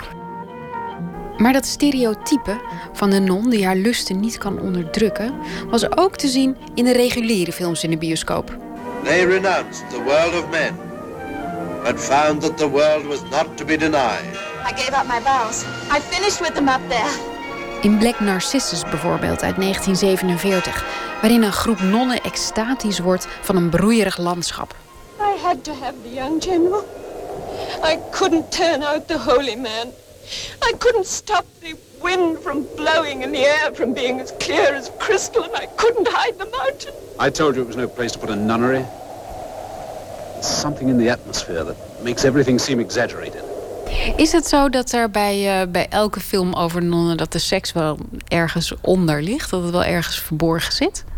Ik, ik, ik denk wel, ook, ook als het niet zo uitgesproken wordt. Maar het gaat, het gaat, je zit altijd heel bewust naar iemand te kijken die heeft beloofd maagd te zijn. Dus je, zou altijd denken van...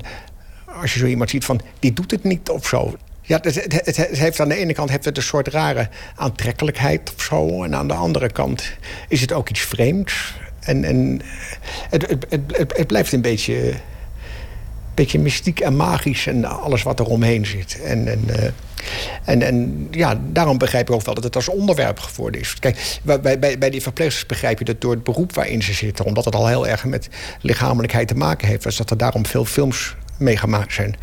Maar, maar bij, die, bij die nonnen, ja, dat, daar, zit, daar zit altijd natuurlijk dat toch aan van. Ja, dat, dat ik, ik, denk, ik denk niet dat je, daar, dat je daar aan ontkomt. Maar dat wil niet, ik wil niet zeggen dat iedere film waar een non in voorkomt... automatisch een erotisch film is. Sommige latere films waren provocatiever. Pasolini bijvoorbeeld, die wilde de hypocrisie van de kerk aantonen met zijn Decamerone.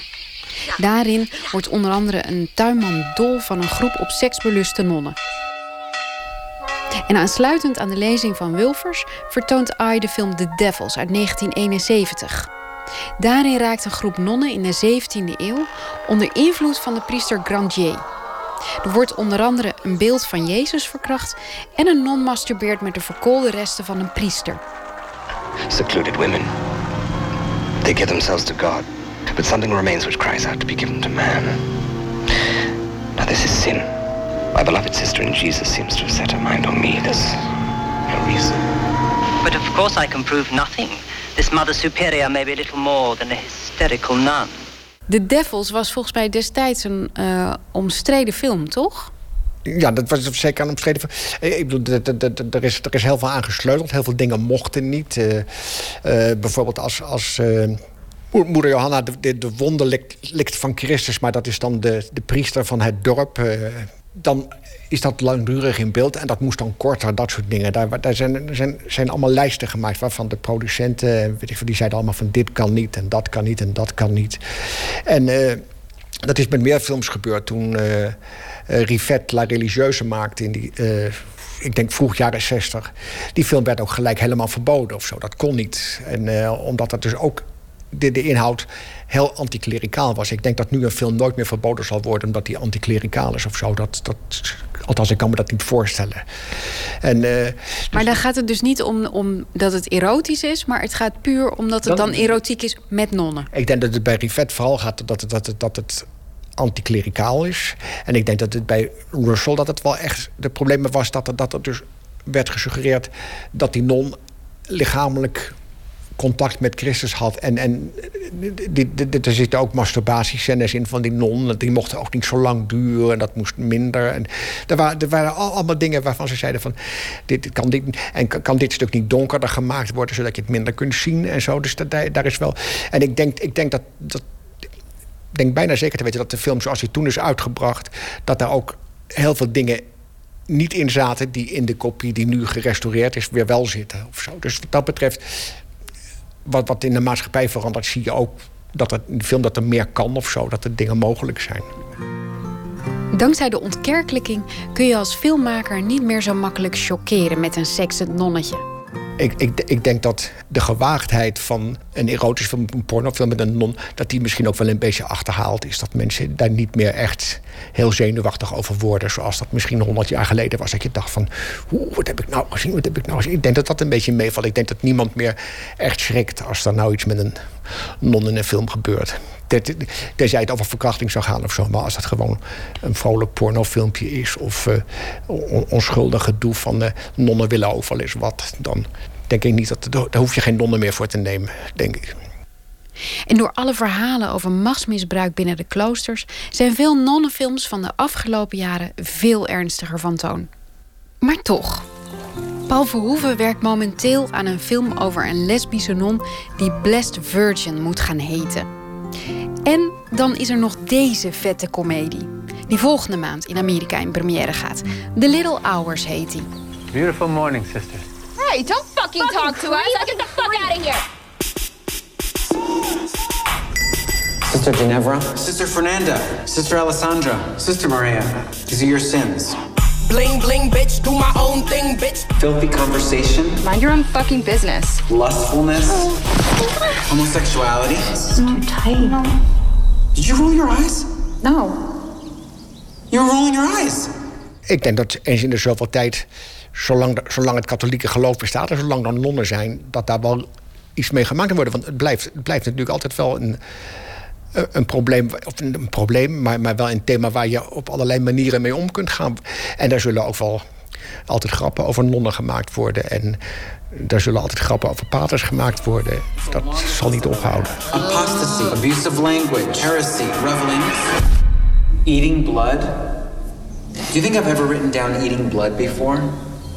Where am I? Bling bling, bitch, do my own thing, bitch. Fuck a wedding ring, that ding a ling was just a fling, bitch. This is mad. Bring that ding a ling was just a fling, bitch. Floortje Smit in gesprek met Albert Wulfers. En de lezing is op eerste Pinksterdag. En wie niet kikt op De Non kan nog steeds terecht in AI. Want er zijn meer dingen te zien in het programma Cinema Erotica. De Australische zanger Simon Oakley maakt muziek onder de naam Slow Dancer. En dit nummer heet I Would.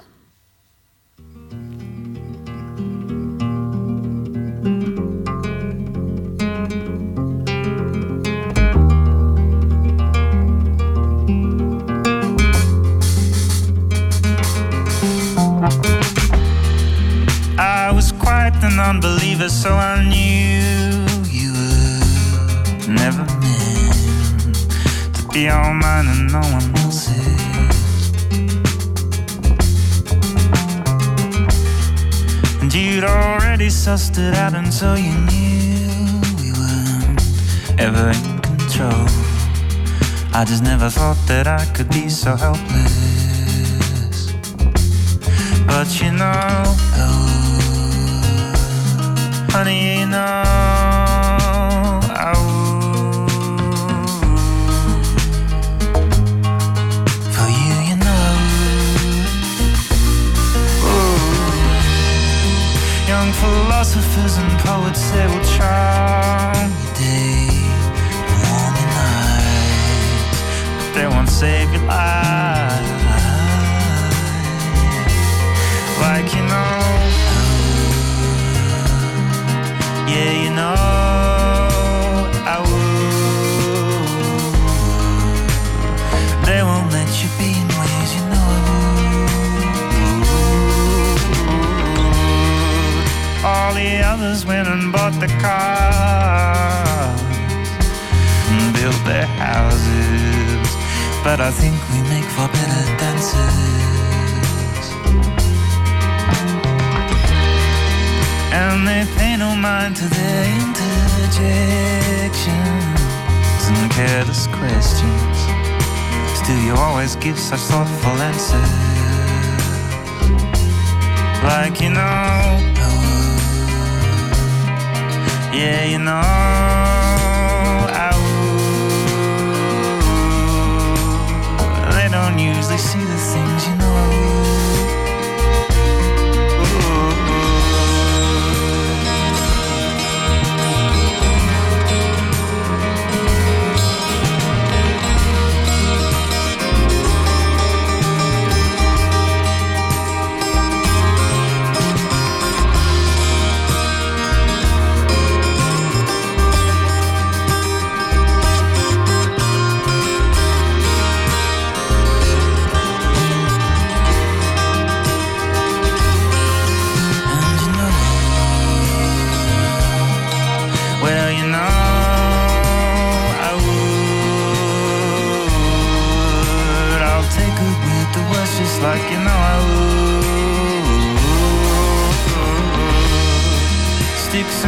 Stones will break my bones, but your words simply destroy me. But I'll have to just rebuild myself, like you know. Yeah, you know.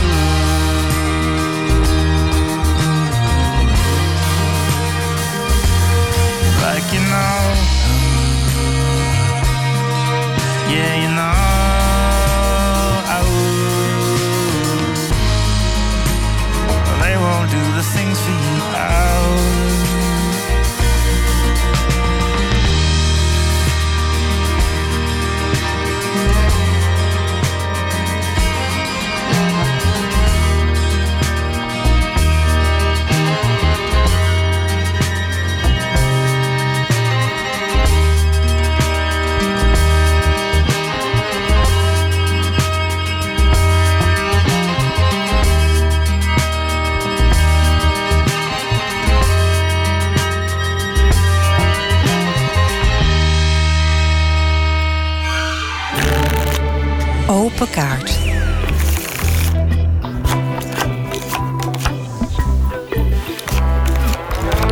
De rubriek heet Open Kaart. 150 vragen over werk en leven.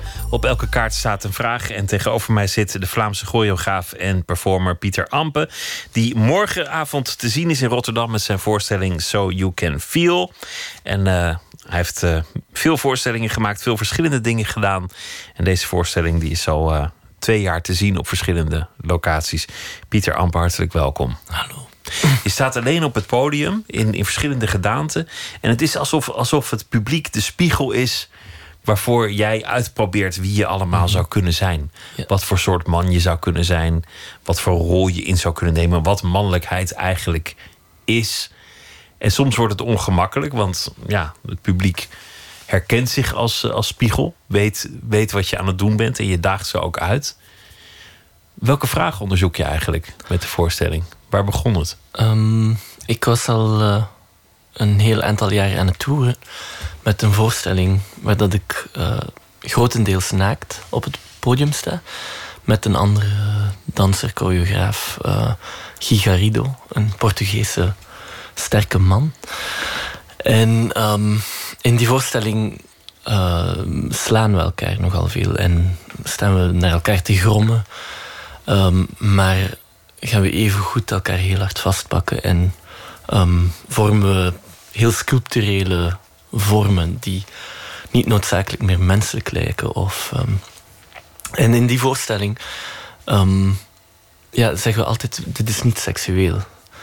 En ehm, dan denken we dat dit minder provocatief is dan wanneer het seksueel zou zijn. Dus na al die jaren dat ik dat deed, ehm, op een bepaald moment in de voorstelling neem ik bijvoorbeeld zijn penis vast en hij de mijne en dan maken we een dansje. Holder de bolder achter elkaar, onder elkaar, over elkaar. En ehm, dat is een moment dat het hele publiek uh, meestal in elkaar krimpt of heel hard gaat lachen, omdat het zo pijnlijk lijkt. Um, en dan blijf ik zeggen van ja, dit is niet seksueel. En toen vroeg ik me af, oké, wat betekent het als ik dan wel seksueel ben? Wat zou het zijn om, om daar seksueel te staan en dan niet seksueel in de zin van pornografie of zo, maar. Maar wat, wat ben je, oké, als het net dan gedaan was met mijn vriendin, wat, dan moest ik opeens terug tegenover iedereen die ik tegenkwam denken van oké, zou ik nu seksueel zijn met deze persoon of niet? Of ehm, wat, wat betekent dat nu? En dan werd ik heel hard met die vraag geconfronteerd. Van wat is het om, om in dit moment, in 2015, op dat moment, ehm, om hier seksueel voor jou te staan? En op welke manier moet ik me dan tonen en gedragen? En um, ik dacht op dat moment dat ik nooit meer seks zou hebben in mijn leven. Of dan dacht ik van ja, ik ben wel een goede broer of een goede vriend of weet ik veel wat. Maar wat is het dan? En maar het, het, gaat dus, het gaat ook over, over het dagelijks leven. Dus seksualiteit maakt kennelijk altijd deel uit van, van elke identiteit. Mhm. En, en van, van eh, man zijn of vrouw zijn of alles daartussenin zijn. Op dat vlak denk ik dan niet noodzakelijk van wat ik als man, maar ik als Pieter. Gewoon ikzelf. En ik ben een man, dus daarom is het ook al mannelijk. Maar binnenin dat is er ook een moment bijvoorbeeld waarin dat ik dan mijn, mijn verlangen naar, ehm, naar, mooie bewegende vrouwen of dat ik dat zelf dan ook kan doen of dat ik dat zelf ook kan worden. En dan ga ik bijvoorbeeld mezelf in een soort van uh, catsuit hijsen en ehm, begin ik dan echt heel hard te voelen van oké, hoe hoe voelt dit aan? Wat, wat, hoe voelt het hoe de lucht zich tegenover mijn huid verplaatst? En, en zo heel sensueel, heel katachtig te gaan rondbewegen. Um, en dat zijn allemaal dingen die ik ergens fysiek ga uitzoeken. En die mij dan ergens in verhouding brengen tot die vraag: wat is het om seksueel te zijn? het, wordt, goed, het wordt ook ongemakkelijk in, in de zaal. Ongemakkelijk, uh, ja en nee omdat ik probeer om het zo eenvoudig mogelijk te houden. Ik zei net misschien wel een, extreem iets, maar op zich wil ik het zo heel dicht bij, mij, bij, bij mezelf houden. Waardoor dat het gemakkelijker is voor mensen om dan naar mij te kijken en te denken aan zichzelf. Dus ze zien echt wel iemand anders. Maar door het feit dat die persoon die dingen is aan het uitzoeken die ongemakkelijk lijken voor de meeste mensen, ehm, wordt het dan ook weer iets van: ja, maar hoe, hoe, zou ik dat zelf doen? Of zou ik dat zelf willen doen? Of heb ik ooit die fantasie gehad? Ik denk dat daar het grootste ongemak in kan liggen. En de andere dat kant, mensen het op zichzelf gaan, gaan betrekken.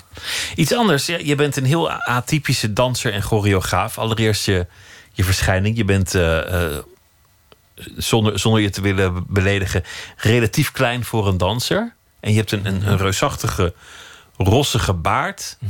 er, er, is altijd een element van humor in jouw voorstellingen.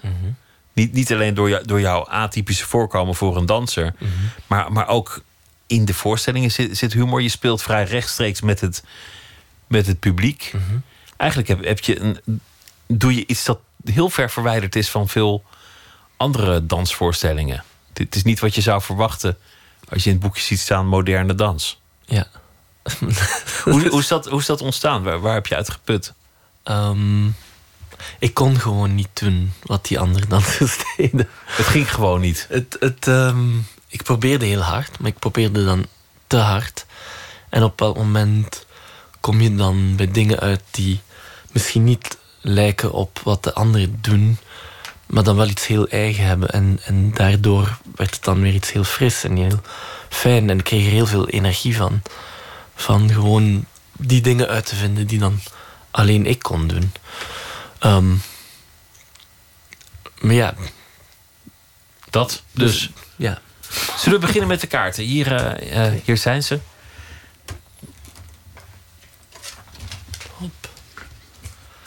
Welke muziek moet er op je begrafenis gedraaid worden? Zo, nou meteen een leuke binnenkomen. Ehm, ik eh, had die vraag ooit al eens beantwoord. Mijn broer die heeft een band, die noemt de Germans. Samen met een paar andere vrienden.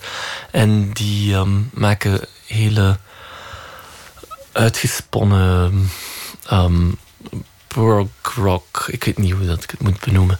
Maar iets wat, wat dat je naar alle hoeken van de kamer meepakt. En ik dacht dan, ehm, als ik dan begraven wil worden, dan dacht ik dat ik eerder op een vlot wou gelegd worden. Ehm, dat in de zee werd gestuurd en dan verbrand. En dat zij dan daar stonden te spelen. Op het strand? Op het strand, ja. Terwijl iedereen drinkt en danst en, uh, en luistert. En, en, jij langzaam...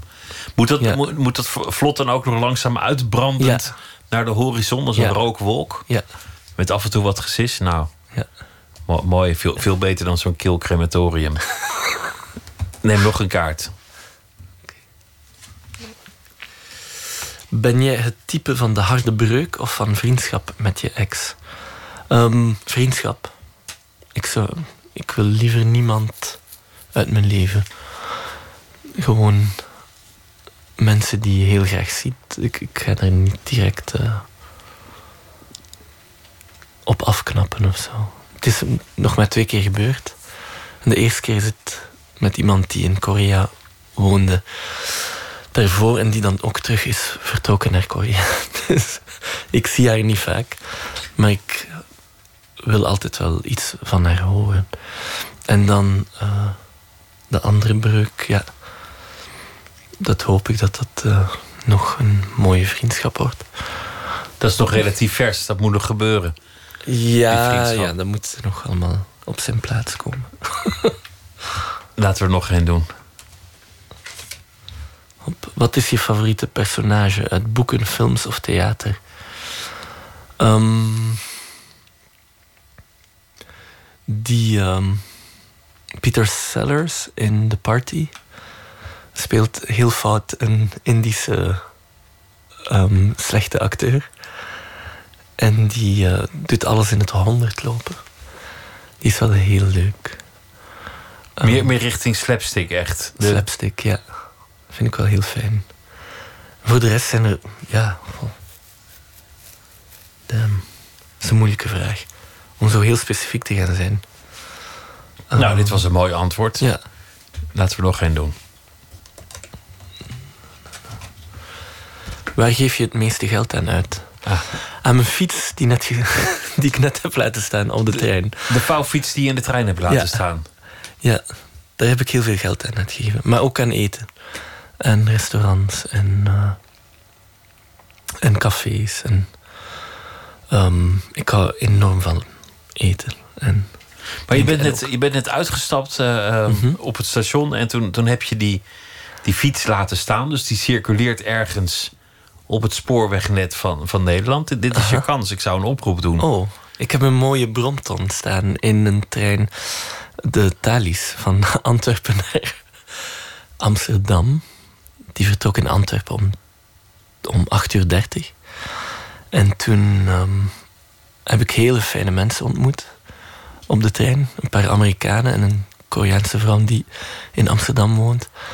En ehm, toen werd het zo gezellig dat toen dat ik uitstapte, mijn hele hoofd ergens anders stond. Toen kwam ik in Hilversum aan en dan wou ik naar hier fietsen. En toen besefte ik dat ik die, die fiets gewoon had laten staan. Dus een, eh, een klapfiets, een groene klapfiets. Een groene klapfiets in wie hem vindt, eh, eh, weet, ons, weet ons vast te vinden. nou, la- laten we nog één, één vraag doen. Oké. Waar erger je je aan? Nou, vertel eens. Aan heel weinig. Je bent niet zo'n ergerlijk persoon. Ehm, ik denk dat ik me heel vaak erger aan mezelf. En het feit dat ik eh, veel dingen vergeet. En dat ik eh, eigenlijk heel vaak heel lang praat. Heel veel dingen zeg. En dat die dan echt zo van het ene uiterste in het andere vallen. En dat ik continu associaties maak met alles en nog wat. En dat op die manier eigenlijk alles in mijn leven met elkaar verbonden is. Waardoor dat ik meestal niet echt to the point kom. En nu doe ik dat eventjes wel.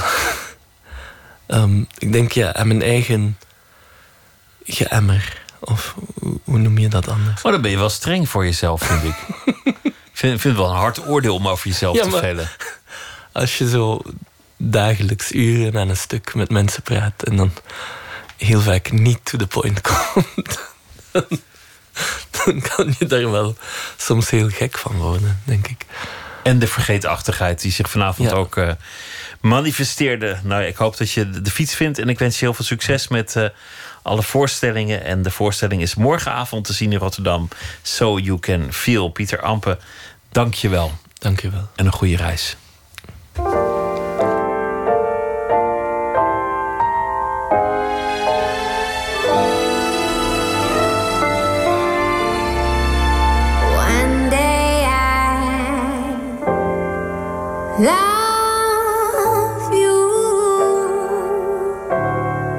Next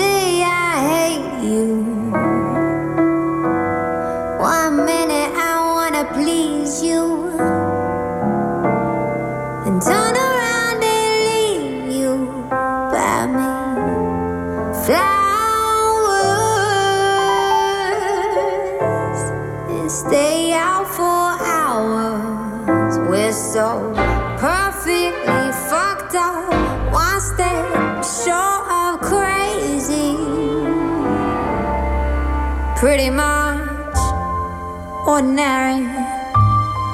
I guess we're ordinary.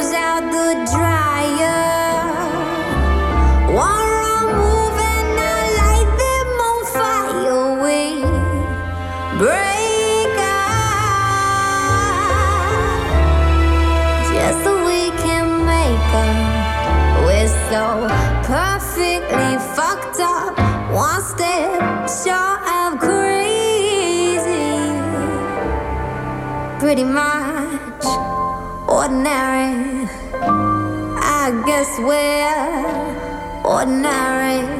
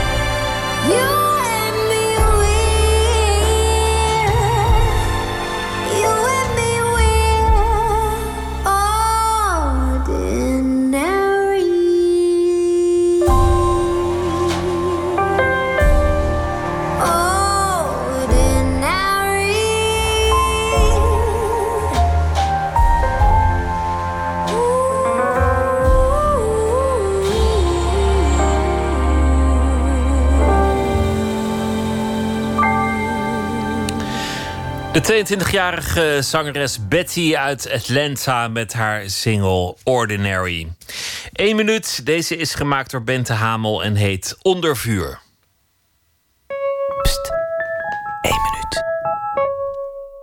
Op een gegeven moment toen zat ik in bad. En ik zag aan het eind van de gang heel snel schaduwen voorbij komen. Ondefinieerbare schaduwen. En dat ging heel snel, dat schoot voorbij. En dat herhaalde zich heel vaak. Een maand later of zoiets komt hier een oude huishoudster van de laatste baron op bezoek. En het eerste wat ze mij vraagt is: Heb jij last van de kussensloopjes? Ik zeg: Kussensloopjes, wat zijn dat nou weer? Ja, dat is daar en daar schaduwen die voorbij komen enzovoort. Dat zijn dus de schaduwen van geesten van overleden mensen... die dus bij mij in het trappenhuis heen en weer eh, rennen. En of je er nou in gelooft of niet, het hoort bij de, de, de, traditie, de folklore of hoe je het noemen wil. Als je op een kasteel woont, dan leef je met spoken. Punt. En nou ja, ik zou zeggen, lekker laten rennen maar. Ik bedoel, laat maar zitten. Ik vind het wel gezellig. Ja.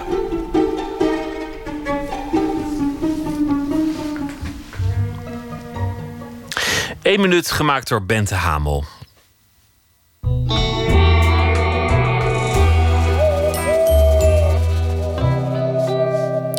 Katelijn Schilder is deze week onze vaste schrijver. Ze zal elke nacht een verhaal maken bij de dag die achter ons ligt. Katelijn, goeienacht. Dag Pieter. Vertel, wat heeft je vandaag bezig gehouden? Uh, ik las een stuk in de krant over een man die de postcode loterij had aangeklaagd.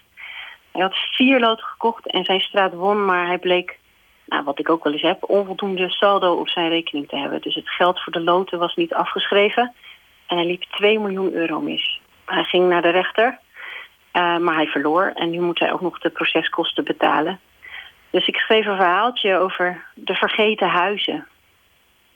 Nou, ik ben benieuwd. Ga je gang. Daar komt hij. De vergeten huizen staan verspreid door het hele land. Een soort wezen zijn het. Het onkruid groeit te hoog. Een kapot waveboard op het pad. Troebel regenwater in zo'n van kleur verschoten zandbakschelp. Neem het huis op de Heinsweg in Sittard. De bewoner zit op de bank omringd door stapels multomappen. Hij zit daar nog net zo verbijsterd als anderhalf jaar geleden... toen hij de gordijnen opzij trok en de karavaan met mansgrote gouden enveloppen aan zijn huis voorbij zag trekken. Bij zeven huizen in zijn rij belden ze aan die gure winteravond. Maar niet bij hem. De loterij trekt straten uit zijn voegen, schudt mensen uit het lood... trekt aan vloerkleden en deurposten als een sociale aardbeving van 9,2 op de schaal van Richter.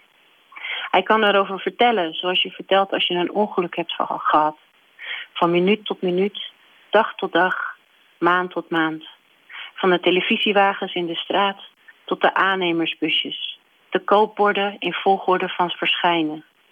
Van de het reusachtige granieten aanrechtblad van nummer 18... tot de installatie van de fontein met vier dolfijnen in de voortuin van nummer 24. De dakopbouw van nummer 20 en de elektrische bedrading, met elektrische bedrading afgezette vijver met 15 kooikarpers in de achtertuin van hiernaast. Duizend piek per stuk zwemt er door de achtertuin. Hij kan ze zien zwemmen vanuit zijn slaapkamerraam. Een slechte verliezer is hij, zeggen ze. Hij vindt van niet. Maar sinds die vijver bij de buren heb ik wel de hele tijd trek in vis, vertelt hij. Dan eet ik een haring en doe alsof het een kooikarper is. Tot zover. Wat een tragisch verhaal dat je niet 2 miljoen wint omdat je even geen saldo op je rekening hebt. Ja, ik, ik Dus kon je het krijgt bijna geen aan- geld omdat je te weinig geld hebt. Je, ja, en dan, nou sterker nog, hij heeft nu verloren. Dus nu moet hij ook 10.000 euro proceskosten betalen. Maar dit is toch eigenlijk ook gewoon het kapitalistisch systeem ten voeten uit? Ja, het is zo zielig. Je betaalt om arm te zijn en je verdient door rijk te zijn. Ja, nou inderdaad. En ook dat je dan ook. Kijk, verliezen is erg, maar als de hele straat wint en je zit daar de he- het hele jaar in. Ik vond het, ja, ik vond het een heel zielig verhaal. Je zou toch hopen dat als de hele straat wint, dat ze ook op een gegeven moment weggaan en beter gaan wonen. Dat je alsnog van ze af bent. Ja, heel, veel gingen wel weg, las ik. Maar Nou ja. dan, eh, gingen ze wel eerst helemaal verbouwen en dan met winst nog meer winst verkopen. Ik vond het, uh, nee, het is niet te doen. Nee, niet te doen. Tragisch verhaal. Dankjewel, Katelijn. Tot morgen. Graag gedaan. Tot morgen.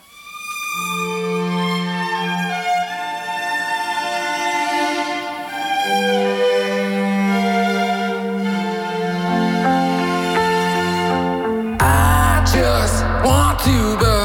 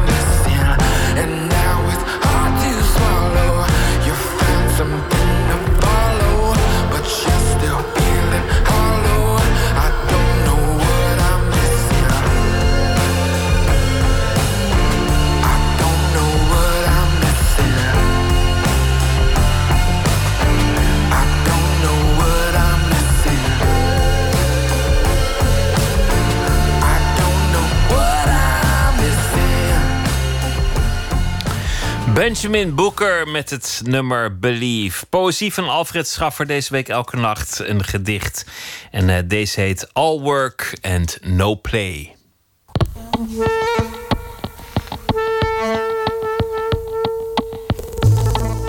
All work and no play. Wat is het druk op de weg? Wat een bijzonder liedje heb je daar in je hoofd. Met een beetje wil hoor je wanhoopskreten, antieke talen. Hoorspelgeluiden zonder liefde, warme liefde. Palmen recht en wuivend. Veel dagjes mensen, niet in staat je de weg te vragen. Ik zou een kaart van deze oergrond moeten tekenen met zuilen en tempels erop. Dat het water blauw is overal. De drukte aan dat water. De rommel die bleef liggen op het strand, het lege reuzenrad. En het verlangen.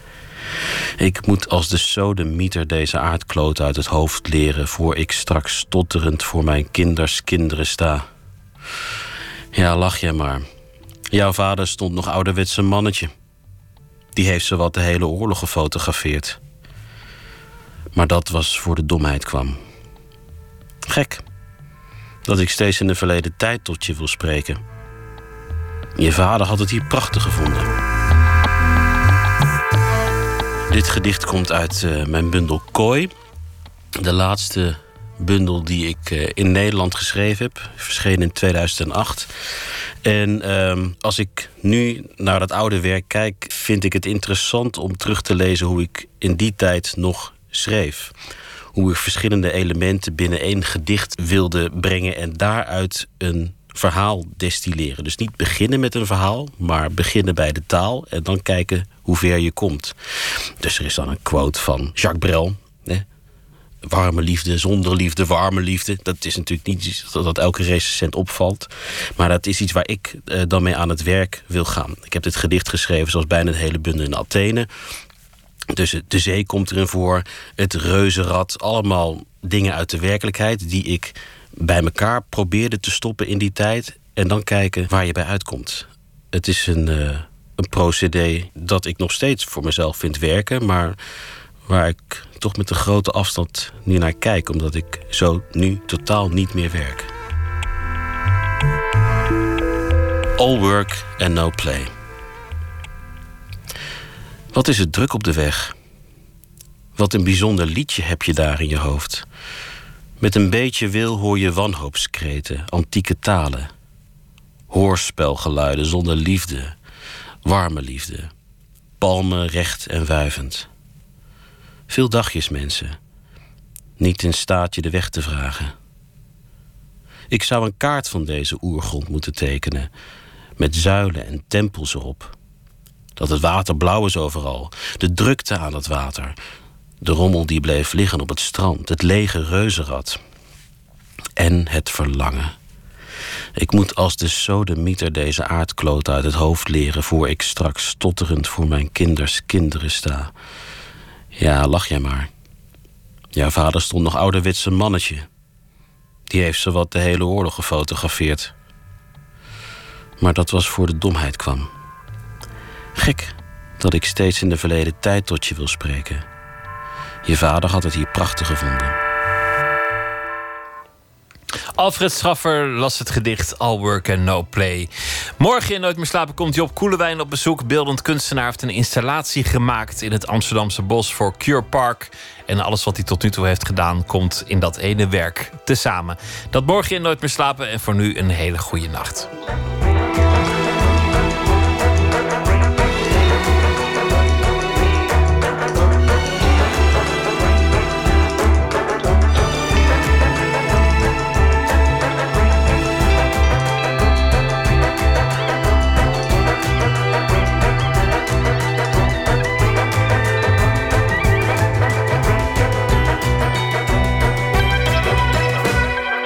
Radio 1, het nieuws van alle kanten.